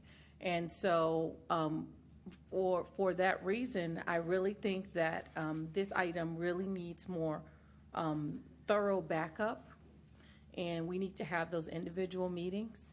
And um, I, I really think it needs to be deferred for um, to be cooked a little bit longer. And so um, I'm, I'm wanting to make a motion to defer the item for um, further information for two um, agenda cycles so that you can get me the information I need. Um, before we do, we have, I think that cuts off debate, and we still have, Commissioner Bogen still would like to speak. Oh, do you- Can- I'm sorry. Can we, before I'll you make wait. that motion? I'll wait. That'd be great. Commissioner Bogen. Yeah, I'm sorry. Com- Commissioner Holness and I, I heard you, and we both just, we're trying, I want to straighten out something. No button is pushed during a 12-hour period. On the 12-hour and one minute, it's erased. It's gone.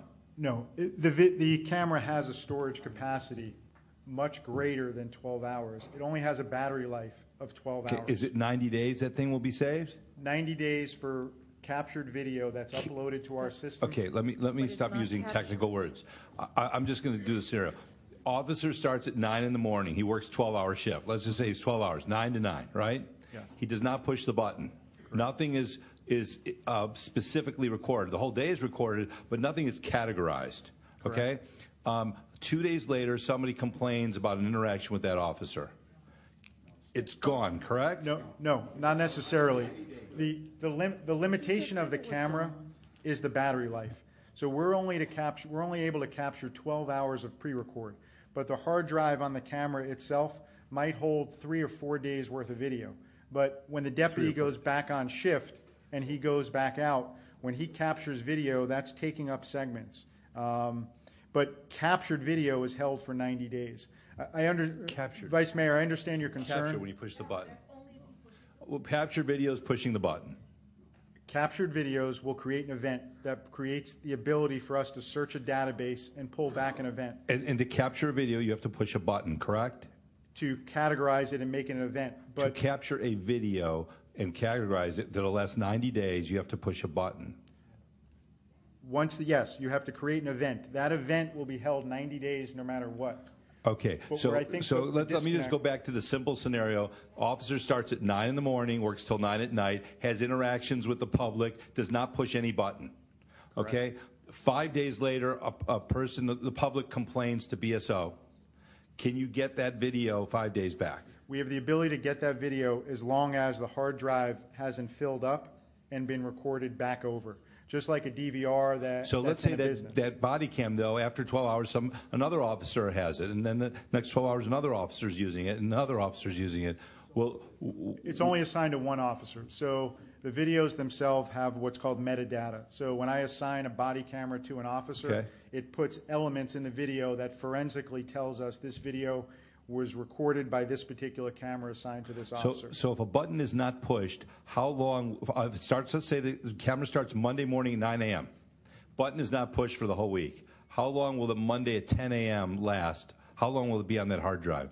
Um, I can't tell you exactly until we finalize a vendor because they all have different capacities. Right, but you're going to have several days worth of video on that camera. Several days. Yes. Okay. But uh, un- understand my concern. I think this is where one of the issues comes in. A body camera is just a tool. I, I mean, Right. it's not a complete solution. While Of course, while of course. it's not going to show every angle, it's not Of going to course, record all course. incidents forever. It's a tool that's giving us the I, I love. I, I think it would be great for the public. Believe me, I, I love the idea of body cameras. I just want to know how long, if no button is pushed, no additional memory is stored on the hard drive, how long? And you're telling me, depending on the device and the vendor used, it could be several days. and the resolution. Um, Right. You know, we have the ability to record in all different resolutions, and that's how much space it takes up on a hard drive. But all of that is a balance between the battery life and the storage space. And I can tell you that our primary goal of the program is to accomplish 12 hours of recording with pre-record with the best quality of video that we can get. Um, and somewhere in 90 between, days only there's going to be a pushed. balance. Thank you. Let, let me ask the question probably a little different. You mentioned taking it to the docking station and it being uploaded. How long is it held once you load it to the cloud or to your system? Um, at a minimum, an incident, our retention is going to be 90 days. Only if there's an incident? The, the whole 12 hours not loaded, uploaded? Right. The only part that when we dock the camera, it only extracts classified incidents from the camera. So any incident that we will have pushed a button and categorized will be uploaded to our storage solution, and it'll be retained at a minimum for 90 days for a non-classified event and further for a classified event. And if it's something that is referenced to a complaint or um, to follow out the scenario, the deputy goes out, makes contact with a member of the public, it's held for 90 days. Two weeks later, that member of the public comes in and makes a complaint. That video at that point is retained for investigation and will not be purged until the conclusion of investigation. Is, is there a, um, some protocol as to a requirement for the deputy to push that incident button? Uh, What, what are the conditions that you've established for them to do so? Um, I could tell you generally, without having the policy in front of me, um, all interactions with the public, basically. So when a deputy is in contact with the public, whether it's something that he initiates on his own, or he responds to a call for service, or he's transporting a prisoner, whatever it might be, when he's in contact and taking law enforcement action, um, his camera is deemed to be on and to be capturing an incident. Great. Well, okay, now we have a, um, we now have, we've have a, had a motion to defer with a second. Uh, there's no debate on a motion to defer. All in favor? No.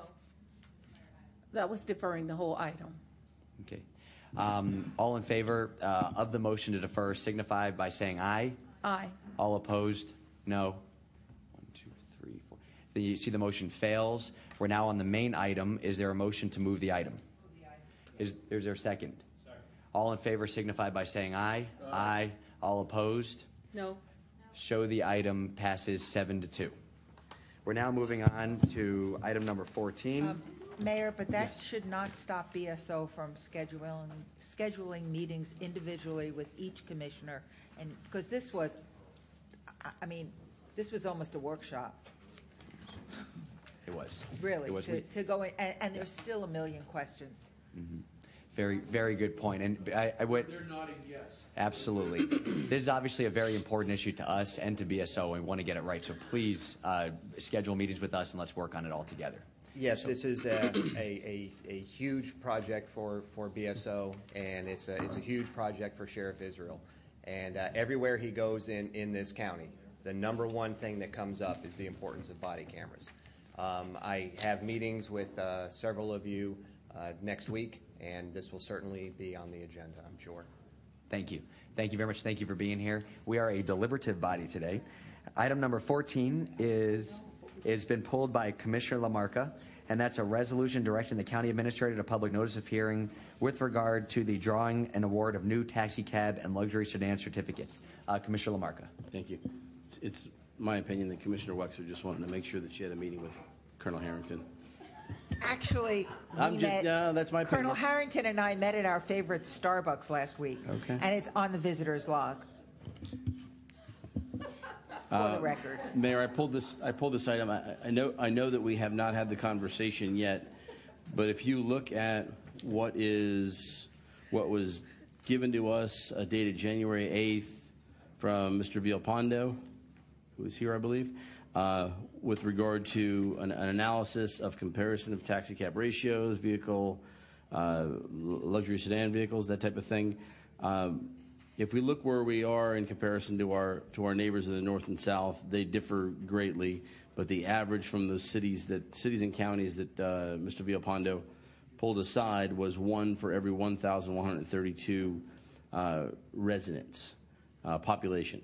So that would that would bring us from 902 up to 1,593, so almost 1,600 uh, licenses. My concern, obviously, we're going to be talking about this more in the near future. My concern is that not only are we woefully under under that number, woefully under that number, but if you look at our population of 1.8 million people, there's as many as 15 million visitors a year here. Uh, that number can be doubled or tripled when uh, during during season when it swells. Um, so that that's a bigger concern for me there. Uh, as we have the conversation moving forward, I'm not necessarily going to try to stop this, but I do want to make sure that we do have that that workshop or that conversation with Mr. Villalpando to increase the number of licenses that would be available. And I want to wholeheartedly scrap the lottery because it's just what it says. It's a lottery. I don't know anybody who can who can retire on the lottery, you know, by playing playing the numbers regularly in the lottery. I don't think anybody should be able to should have to go through that to go into business here. So, uh, with that, I'm going to move the item unless anybody has any other questions on it. But I definitely want to make sure that we have that conversation very soon because this is a small number. I think 15 or so licenses. Second. All right, motion and second on the item. Any further discussion? All in favor indicate by saying aye. Sure that motion passes unanimously. We're on to item 19. Uh, item 19 is a motion to direct the county attorney to draft an ordinance amending Chapter 9 with reference to contractors, creating new definitions for contractor categories. Item is pulled by Commissioner LaMarca. You're recognized. Thank you, Commissioner. Uh, Ms. Henry, can I, uh, we have Mr. Villalpando up just for a moment? Mr. Villalpando. I think the uh, the idea that we're doing doing this is is uh, is welcomed. Uh, I want to read, just if I could, the goal. Goal one: build into every process and service effective service effective checks and balances that do not cause inefficiency, but rather ensure consistency, continuity, and quality. Regular updates to existing licensing and enforcement ordinances increases efficiency in license application review and improves both customer satisfaction and consistency in procedures. Um, I have probably, don't do it anymore, but probably for about 25 years, uh, worked with really every permitting agency in this and most of the counties in the state, and all, always because of the, the type of business being fuel systems, have worked with uh, our staff here at Broward County and found them to always be very good. Uh, matter of fact, Alfred Reed is still in our, in our pollution prevention division, and I've worked with him for better than 20 years, and, and we do a great job. But I, I can't. I pulled this because I want to highlight that efficiencies need to continue to be increased. If you look at one of the major issues of bringing people to Broward County in the area of the Greater Fort Lauderdale Alliance, uh, economic development, it is to increase efficiencies and make better the regulatory process. And I, and I, I just want to make sure that as we, as we do this, we're always looking for ways we have great cu- customer service, but we have 31 cities in Broward County, and this is just us. I would strongly recommend a lot of the other cities look at some, look at some of the programs uh, like the Platinum Permitting Program uh, at uh, the Alliance. Uh, Pompano Beach, for example, has a completely digital process where you uh, could go in there and get a set of plans approved without ever having a piece of paper in your hands. Um, so, Mr. Villalpando, if I could, are we are we looking to do on to that end? Are we looking to do anything more in the digital side of things where we can transmit and do multiple uh, multiple uh, plan reviews? For example, if it's got to be in water, if it's got to be in well field, it's got to be in pollutant storage, and you know all these different things. Rather than having to go to step one, step two, step three, and you know cut some of the time out of that process. Yes, sir, absolutely. Um, this year we're going to add eight more applications to the e-permitting, we call it, which is the fully electronic permitting process. We have about five or six that are currently fully electronic. Um, we do building plans electronically, but we're going to turn that into an e-permit. And we just procured a contract for Government Center West to have a um, automatic uh, touchscreen queuing system, which people can use and get a text message and set up appointments in advance, so they don't have to sit there and wait in line. So we're looking at automating and trying to make it as easy as possible for the customer. We have a five-year program to do so, and we're about two years into that. Excellent. Well, I appreciate that. I wanted to highlight this, and, and thank you for the hard work on it. And with that, I'd like to support it and move it forward. Second. Oh, and not, not yet. We have uh, Commissioner Ryan is, has something to say. Mr. Villalpando, if you can come back to the podium. Yes, sir. Commissioner LaMarca makes reference to um, how can we streamline the contracting process. Um, Did we have some uh, legislation at, at the state level with regard to streamlining contracting? And was that, was that mandatory, or was that something that was available to be uh, adopted at the uh, local and regional level? I'm not sure which uh, legislation that you might be referring to. I know that Chapter uh, 49, I believe, is the contractor statutes, and we honor all of the state licensed contractors. And then these are um, Broward County Chapter 9 uh, locally county-only licensed contractors, which we have about 10,000 of. So they're, a little bit separate. The state, we do reciprocate the state here. The state doesn't necessarily reciprocate the Broward County contractors. And this is sort of like an entry point for uh, smaller contractors to get into the business. We take unlicensed individuals and give them training and, and bring them into licensure. And usually this is a springboard for them to, to achieve state licensure. And usually they stay with us for a number of years and then they transition on to a statewide license. Uh, Commissioner Ryan, if Yes. I might, um, I, the legislation that you're, I believe you're referring to, um, for some time we had trouble with electronic signature for uh, engineers when they sign the documents. If you recall, we have been uh, trying to get the uh, legislature to give us the ability to accept electronic signatures for there's a term that I cannot remember, but it allows for those documents to be officially signed off on electronically versus having a hand um, signature or stamp. Well, as you know, as Commissioner LaMarca, our resident contractor, indicated, uh, electronic applications, permit applications, I mean, is is really the way to go in the future. And to have somebody have to get a courier or drive down themselves to governmental center and submit plans, uh, it's the old way. Um, when I speak with with contractors, that's part of what their concerns are is that they want to file electronically and also the delays when the documents are fully submitted and the permit application takes, I don't know, two weeks, three weeks to go through plan review. Uh, so that's, is that a staffing issue more than anything else? The time it takes to have, have uh, permit applications analyzed and, and signed off on or, or sent back with comments to make, you know, the necessary revisions? Well, on the um, electronic signature front, we did uh, petition the Board of Professional Engineers successfully to amend those rules. And uh, we went and spoke before them a couple of times, and they ultimately made it so that statewide engineers could do electronic signatures more easily. And that actually facilitated a lot of this electronic submission that we're doing now. So we got clarity. We were trying to get the architects to do the same and the surveyors as well, but so far it's just the engineers.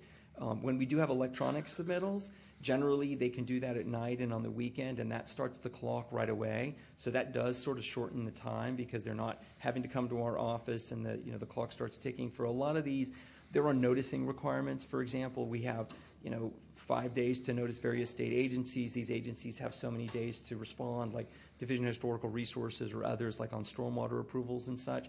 So sometimes those timeframes are influenced by outside factors, especially if it's like a coastal project. We have to look at beaches and um, coastal systems and that sort of thing. So those can be the delays. Other times it could be that you know we we generally in building have you know I, I certainly get reports every day on what's been reviewed, and I tend to get upset if it's more than 10 days for the review. We really shoot for a week. So we are trying to keep those um, you know, happening uh, on a much quicker time frame. And certainly if somebody has a, uh, a project that's of critical nature, then we would do a pre-app and meet with them and try to move them through the system. Currently, if everybody were to submit sort of in the normal historical pattern, things move through pretty quickly. But if for some reason there's a, there's a jump or a spike, then you might experience a delay simply because the throughput is, is normalized. So it might be like when you go to Publix and maybe there's three lines open and you know maybe you need eight open but you don't have eight cashiers. All right, so back on the electronic filing. Um, What about the other disciplines, general contractors, electricians, plumbers? They can electronically file? Yes. Yeah, th- those documents do not generally need to be signed and sealed, but generally, if there's an engineer that prepared those documents for that contractor, then those would be signed and sealed. The second part of um, the, the nature of these revisions to the chapter dealing with contractors speaks to enforcement options for unlicensed contracting, and that's, you know, um, an ever-present problem here in Broward County. And so, um, what is your proposal about, it looks like authorizing code enforcement boards to take action, and, I mean, is there other, some kind of other uh, process for detection and enforcement of, of the existing, you know, laws that we have with respect to unlicensed contracting? So what happens is, as the course of um, through the course of conducting these hearings, the CEBs notice that they would like things to be maybe a little bit more streamlined, or maybe an attorney makes an argument that they feel they don't have the authority to pursue with an unlicensed case. So they compiled a list of uh, recommendations for the county attorney's office on changes that they felt would make it more clear what their jurisdiction is and, and be able to make rulings that they feel that they should be able to make. And so they compile their list, and then we bring this forward, and we basically, you know, work with them and with the industry to come forward with proposed code at the first reading. Thank you, Mr. Villalpando. You're welcome. With that said, do we have a motion to move the item? All in favor signify by saying aye. Aye. All opposed? Show the item passes unanimously, and also show both Commissioner, Vice Mayor Sharief and myself voting uh, positively on item number 14. We're now moving on to item number 23, which was also pulled by Commissioner LaMarca. Uh, item number 23 is a motion to approve an agreement between Broward County and the Dwight Stevenson Construction, Inc. Uh, Commissioner LaMarca. Thank you, Mayor. Uh, having having some maybe some clarification first on this, and then I have some some questions. Uh, Ms. Henry, who can Yes. can answer? What the, the the purpose of this is to replace the windows in the main jail. Is that to go to impact windows uh, for hardening and and uh, energy, or is, So if I can have uh, Mr. Hudson come to the podium, or the project manager.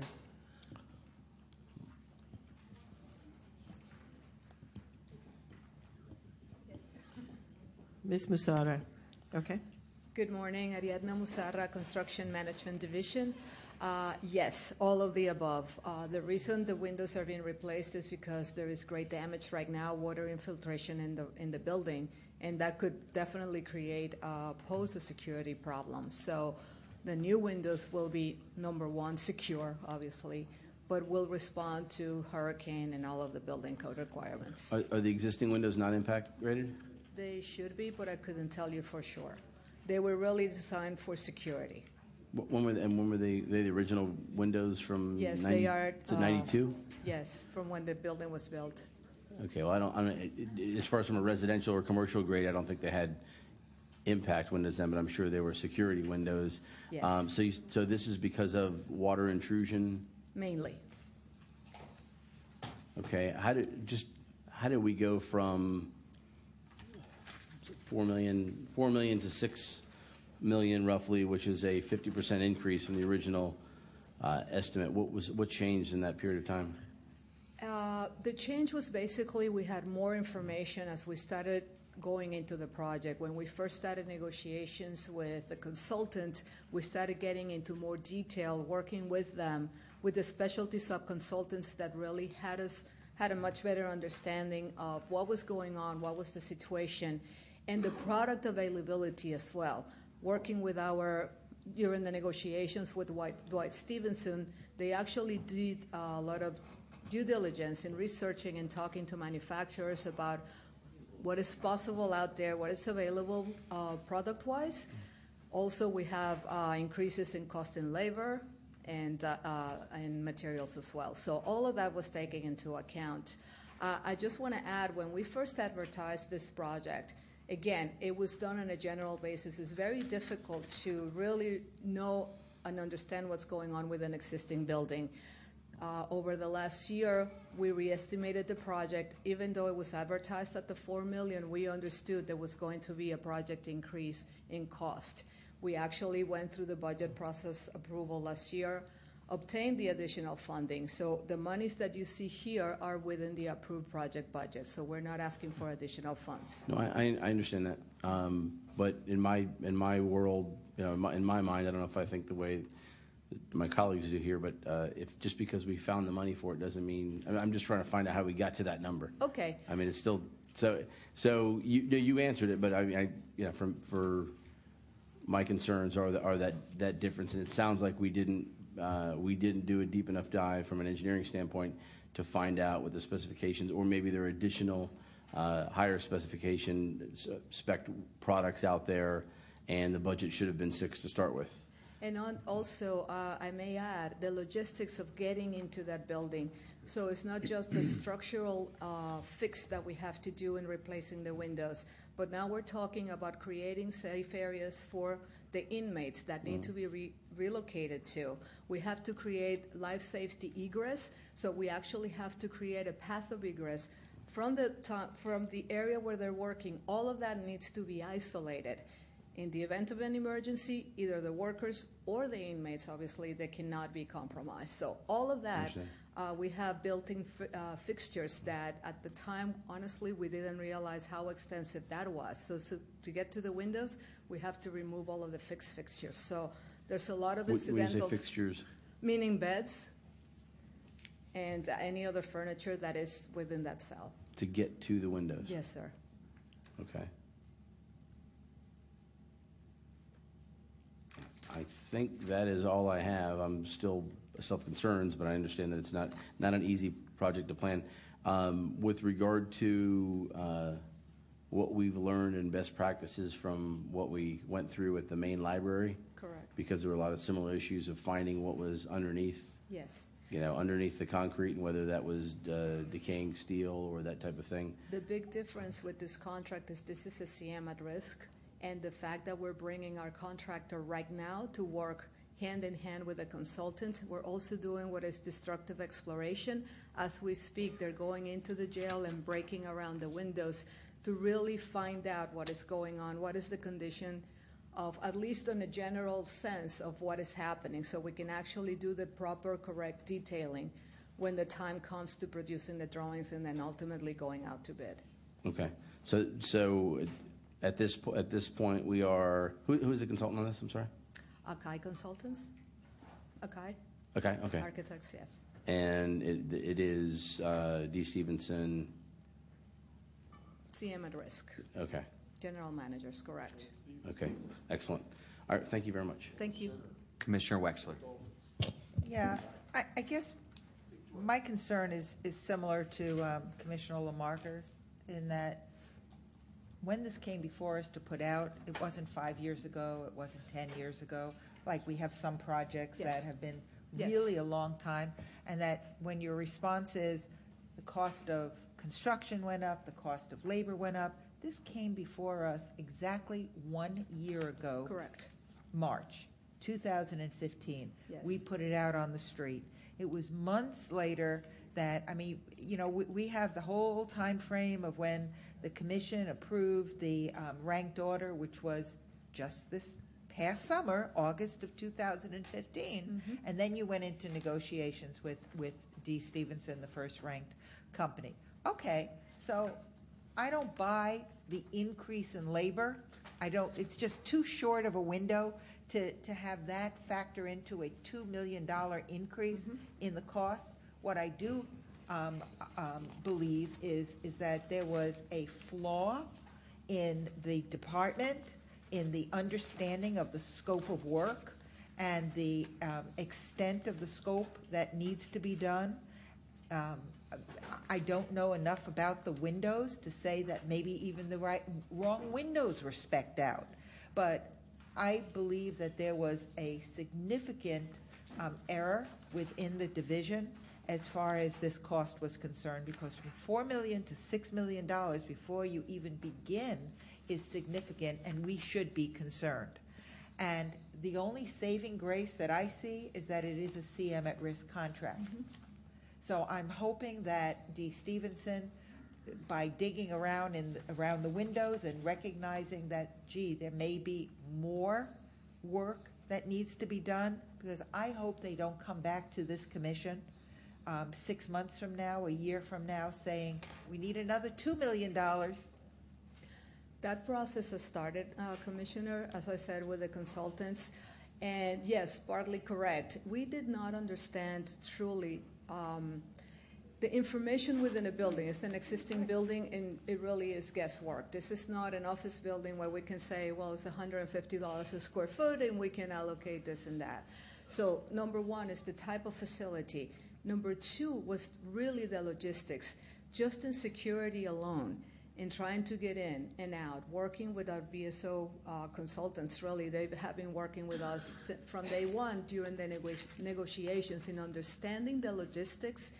That's where a lot of the money has been put into. We have put accounts and allowances for that reason because we really, you know, we didn't understand. You're quite correct. But you're, the full it's an existing building. It's a jail. Yes. What is there to understand about security? Of course, it is an issue. It Yes. always is an issue. It's that it, you can't treat it like an existing office building. No, absolutely and not. Clearly, clearly, um, the library and the disaster there. I don't know that that taught anybody anything. I was hoping it did, um, because I've lived through basically that whole nightmare. Yes. I hope we don't have nightmare number two here with the jail. It is an existing building. It's an older building. Do we, it was, it, the construction is question mark. Correct. Um, I- you- until they get into the project, they really, really don't know what's behind those walls and what, and, and if there's real rot back Correct. there, and if the, the steel or whatever, Mm-hmm. like they found in the library. And then they come and knocking. So that's my concern is that we haven't done our due diligence more aggressively on the front end. Having said that, it is what it is. Are you getting, are we able to get any money from FEMA? On this, no. On this, no, nothing, this is right? no. This is a capital project. Okay. Yeah, no, I Yes. saw that it's capital, but Yeah. a lot of our window replacement mm-hmm. was after Wilma, and we sh- shore up many, many, many facilities and got money back. Correct. We through the we can try and we'll look, uh, but at this point, that's not. Right. Uh, Well, I don't know if it's even possible. Yeah. But let's, let's kind of, you know. Sure. Keep it as a thought, because money from anywhere is, is good, and certainly not just for security, but for future um, events, um, weather events. Yes. It, it makes the building more secure, which is a good thing. So, you know, with that, we, we have no choice here today, but I'm here long enough to have had, I've had this video before, and, and it, it, it, it just needs to be more aggressive by you and Mr. Hutka on the front end, giving numbers to this Board of County Commissioners. Understood. Thank you. And Thank I'll, you. uh, I- if there aren't any other Let questions, I will move it. We have uh, Commissioner Holness on the queue. And Clearly, clearly, the assessment at the onset wasn't accurate, but let me commend you for owning it and accepting that you didn't realize all the things that were necessary. Uh, I think it's, it's a responsible thing to do, and again, I commend you uh, for doing that. Thank you. Um, Ms. Henry. All I wanted to do was to indicate that um, the response that we received from staff was quite long and lengthy. And in an effort to try to get to the essence of the issue, uh, we took a lot of it out. And um, I want, again, I mean, the, the department tried to be as disclosive as they could, but it got really long. So we said, so in the essence of, so um, I just want to also say that um, they tried to tell it all, and um, I made the decision to try to shrink it to get to the essence of what we needed to talk about today. So, Bonnie. Okay. Agreed. Is- it- The item's been moved and seconded. All in favor signify by saying aye. All opposed? Show the item passes unanimously. We're now moving on to item 26, which was pulled uh, by me. Um, I have a few questions for county staff on this matter. This is a motion to award a fixed contract to low bidder Workspace Technology, Inc. for high-density filing systems, rotary storage systems, and shelving at the new Broward County Courthouse in the amount of $829,975.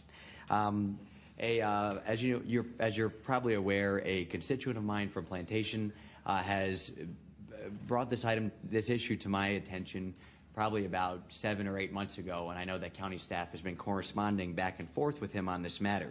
And he has a few concerns, and I would hope that they could be addressed. The first is uh, he informed me that there's currently half a million dollars of existing shelving in the courthouse that we currently have. And when he asked county staff what was going to be utilized with that shelving, the response was that it was going to go into storage.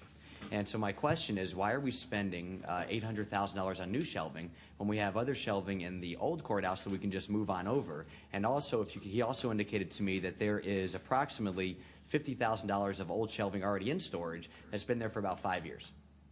Okay. Good morning. It's still morning now. Mr. Afternoon. Hammond. It is. Um, commissioners, Steve Hammond with the Public Works Department. Um, the answer, you know, I think there may have been an unfortunate answer to your constituent with uh, in regards to Okay. the existing shelving that's in use day to day in the central and west wings. That shelving is slated to be replaced with new shelving in the tower, which this bid awards.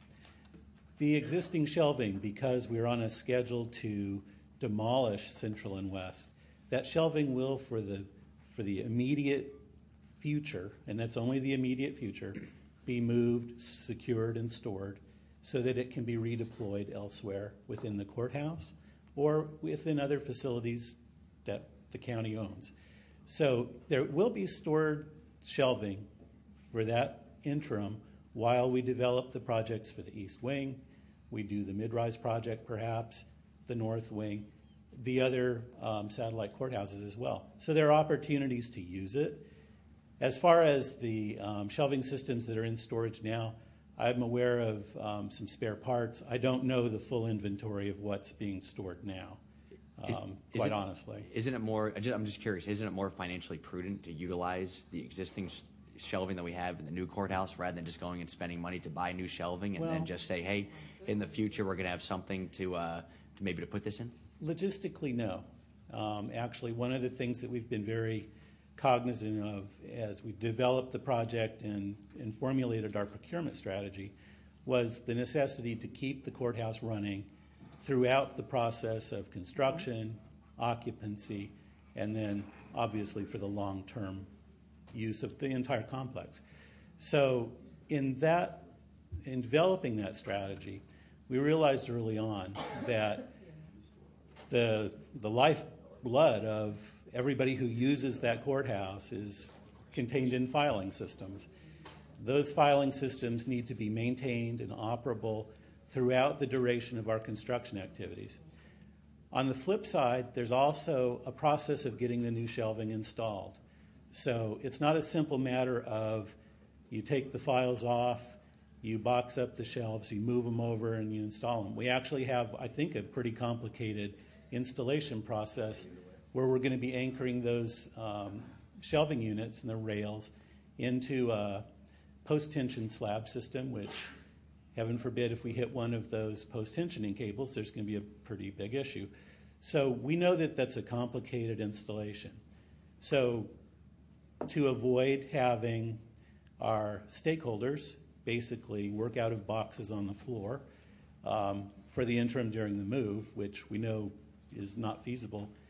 Um, our plan has always been, you know, after our due diligence and exploring all of the options, to purchase the new shelving subject of the bid you have in front of you, install that, and make a very timely, um, focused move file from shelf to shelf as efficiently as we can during the during the course of our entire 90-day move-in period.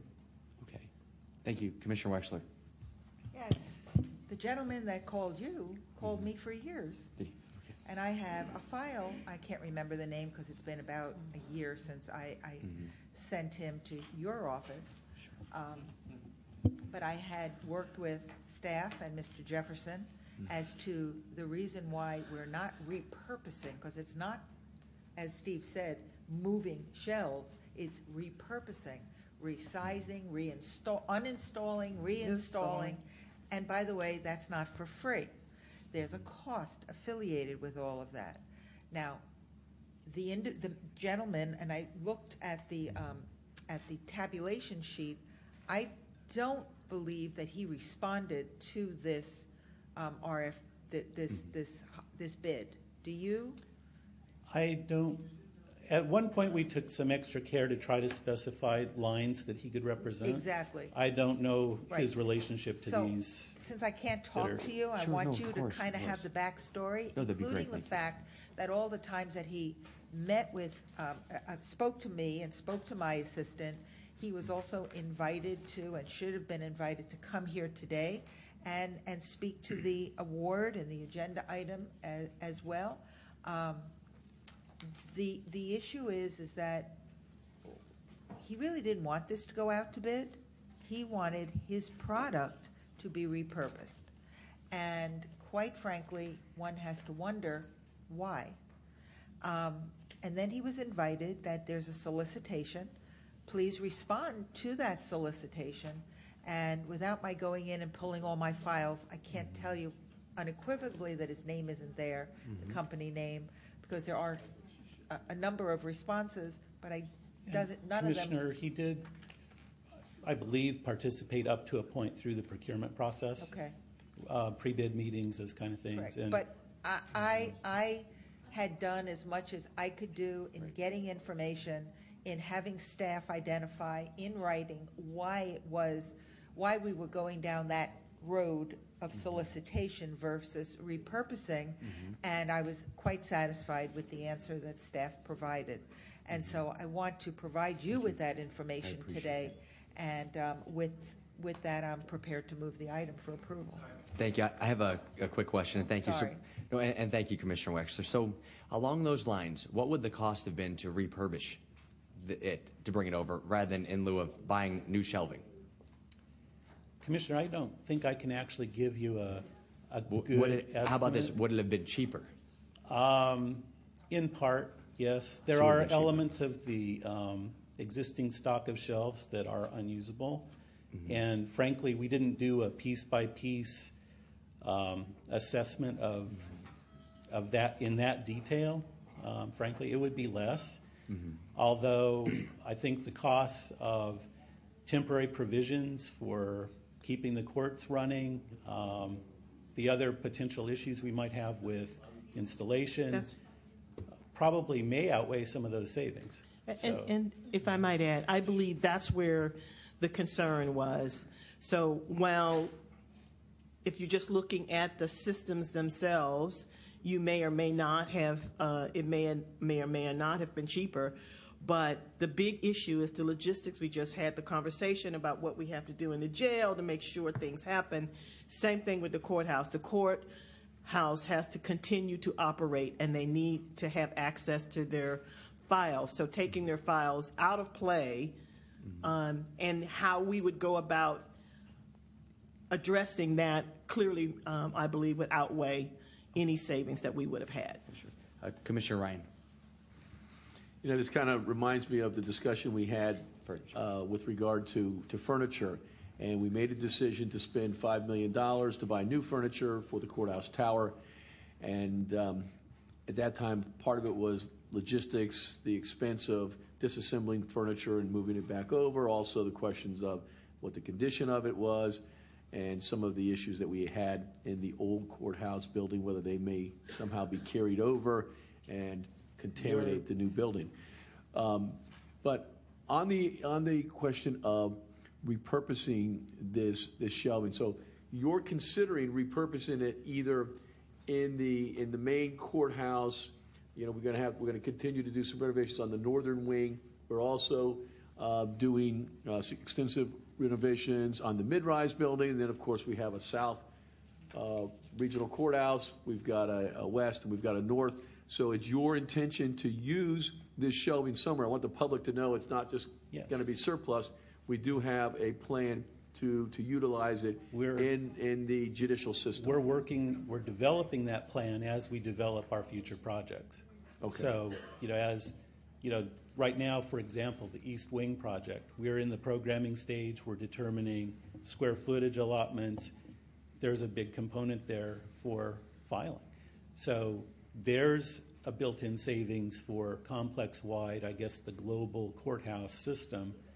Um, and likewise, you know, there are other buildings around. Since we did give, um, and just to kind of go back to your point about the millions that we designated for furniture, we designated $4 million. The procurement that you're looking at today is actually part of that 4 million. So, Um, and we've actually come in less than our estimate. So we're actually doing, a, I think, a really great job in paring things down, saving the money, and that'll continue as we redeploy and use the existing systems in the future. Well, everybody I know is, is anxious to get into the new courthouse tower, and we're still on our, our last timeline that we had spoke of. Approximately, yes. Thank you for that level of certainty.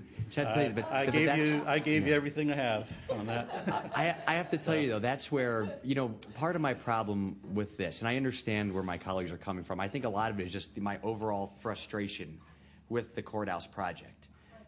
It, well, yeah, no, I, I just, you know, it's, you got that, that thing taken care of, which we appreciated, Commissioner Wexler. But look, my, my problem, you know, and, and this isn't a secret. I mean, it, this the project is very over budget, and it's about a year late. And so, anytime I see any item now on the agenda, I get pause, especially if I think there's a way we can save some money. And so, I hope. Uh, you know, and I, and I know you were joking around when you said to Commissioner Ryan that that's an approximate time. But we keep hearing January. We heard last year, then we heard January, then we heard April. Now the other day I heard June. I'm thinking that neither Commissioner Wexler and I are going to even be on here by the time people are in there. So um, I really hope that this thing gets done because it's getting frustrating and it's getting frustrating to our residents. With that said, there's been a motion and a second. All in favor signify by saying aye. Aye. All opposed, show one. Uh, show the item passes eight to one. We now are moving on to 27. Oh, that's Mayor? right. Item number 27. Oh, yes, of course. If I might, it, it, it, it may be less our, our dedicated staff and more the contractor in that situation. And uh, our former our former mayor before you may have had a point when he talked about litigious nature. Um, Commissioner, We- oh, this is for a recusal. Sure. Uh, this has been pulled by 27. Commissioner Wexler. Item number 27. Thank you, Mayor. Um, I did do a PBMI. I got some answers. I, ask these questions because I'm hoping, and I'm sorry, I know you were at my door this morning, but she took precedent. She bumped you, and yep, this stuff happens. So, with your permission, Miss Henry, if I, we could do our conversation publicly. For Mr. Walton. Mr. Walton. And Mr. Strobis, if you want to come and assist, Actually- because I think Absolutely. you can be very helpful with uh, some of the uh, response. Actually, it may- Miss, uh, Commissioner Wexler, if I may, and I, I truly apologize. Um, at 12:30, we have uh, a shade meeting, and um, i- Wanna if it, stop now? if well, I was hoping we have two, uh, two a delegation requests from uh, two Yes, mothers that are yes, here. Yes, yes, May we take this up after? Absolutely. Then you, you want to table this? or- Yes, please, if that's okay. Absolutely. Then maybe we can meet. Okay, thank you. That'd be great. Thank you, Commissioner Wexler. Oh yeah. So, so the item's being heard. Are you going to do a motion to defer? I don't think it needs to be. It's just going to come on when we Gonna come back take- in. wait, Yeah. Table it? Yeah, when we come back in. We'll take it up. Yes, this we'll afternoon. take it up then. Meanwhile, most of my questions may be able to be answered. Absolutely. So now we have, uh, we're going to move on uh, to one more item, which is a, a delegation request before we move on to our shade meeting. And um, we have here um, Rachel Skandarian and uh, Kyra Sierra. Um, uh, are, are, are they both here? Just one. And would you be um, Miss Skandarian? You are. Um, Ms. Skandarian, come on up. And, um, uh, you know, our delegation requests, we, we allow the public to speak to three minutes to us. And so, you know, please feel free to take, take the three minutes and, you know, thank you for being here. Thank you very much. I have uh, petition papers that I'll present after I'm finished. And forgive me, I haven't been up be- before anyone, li- any group like you before, so forgive my, um, No, that's okay. Take your time. thank you. Yeah.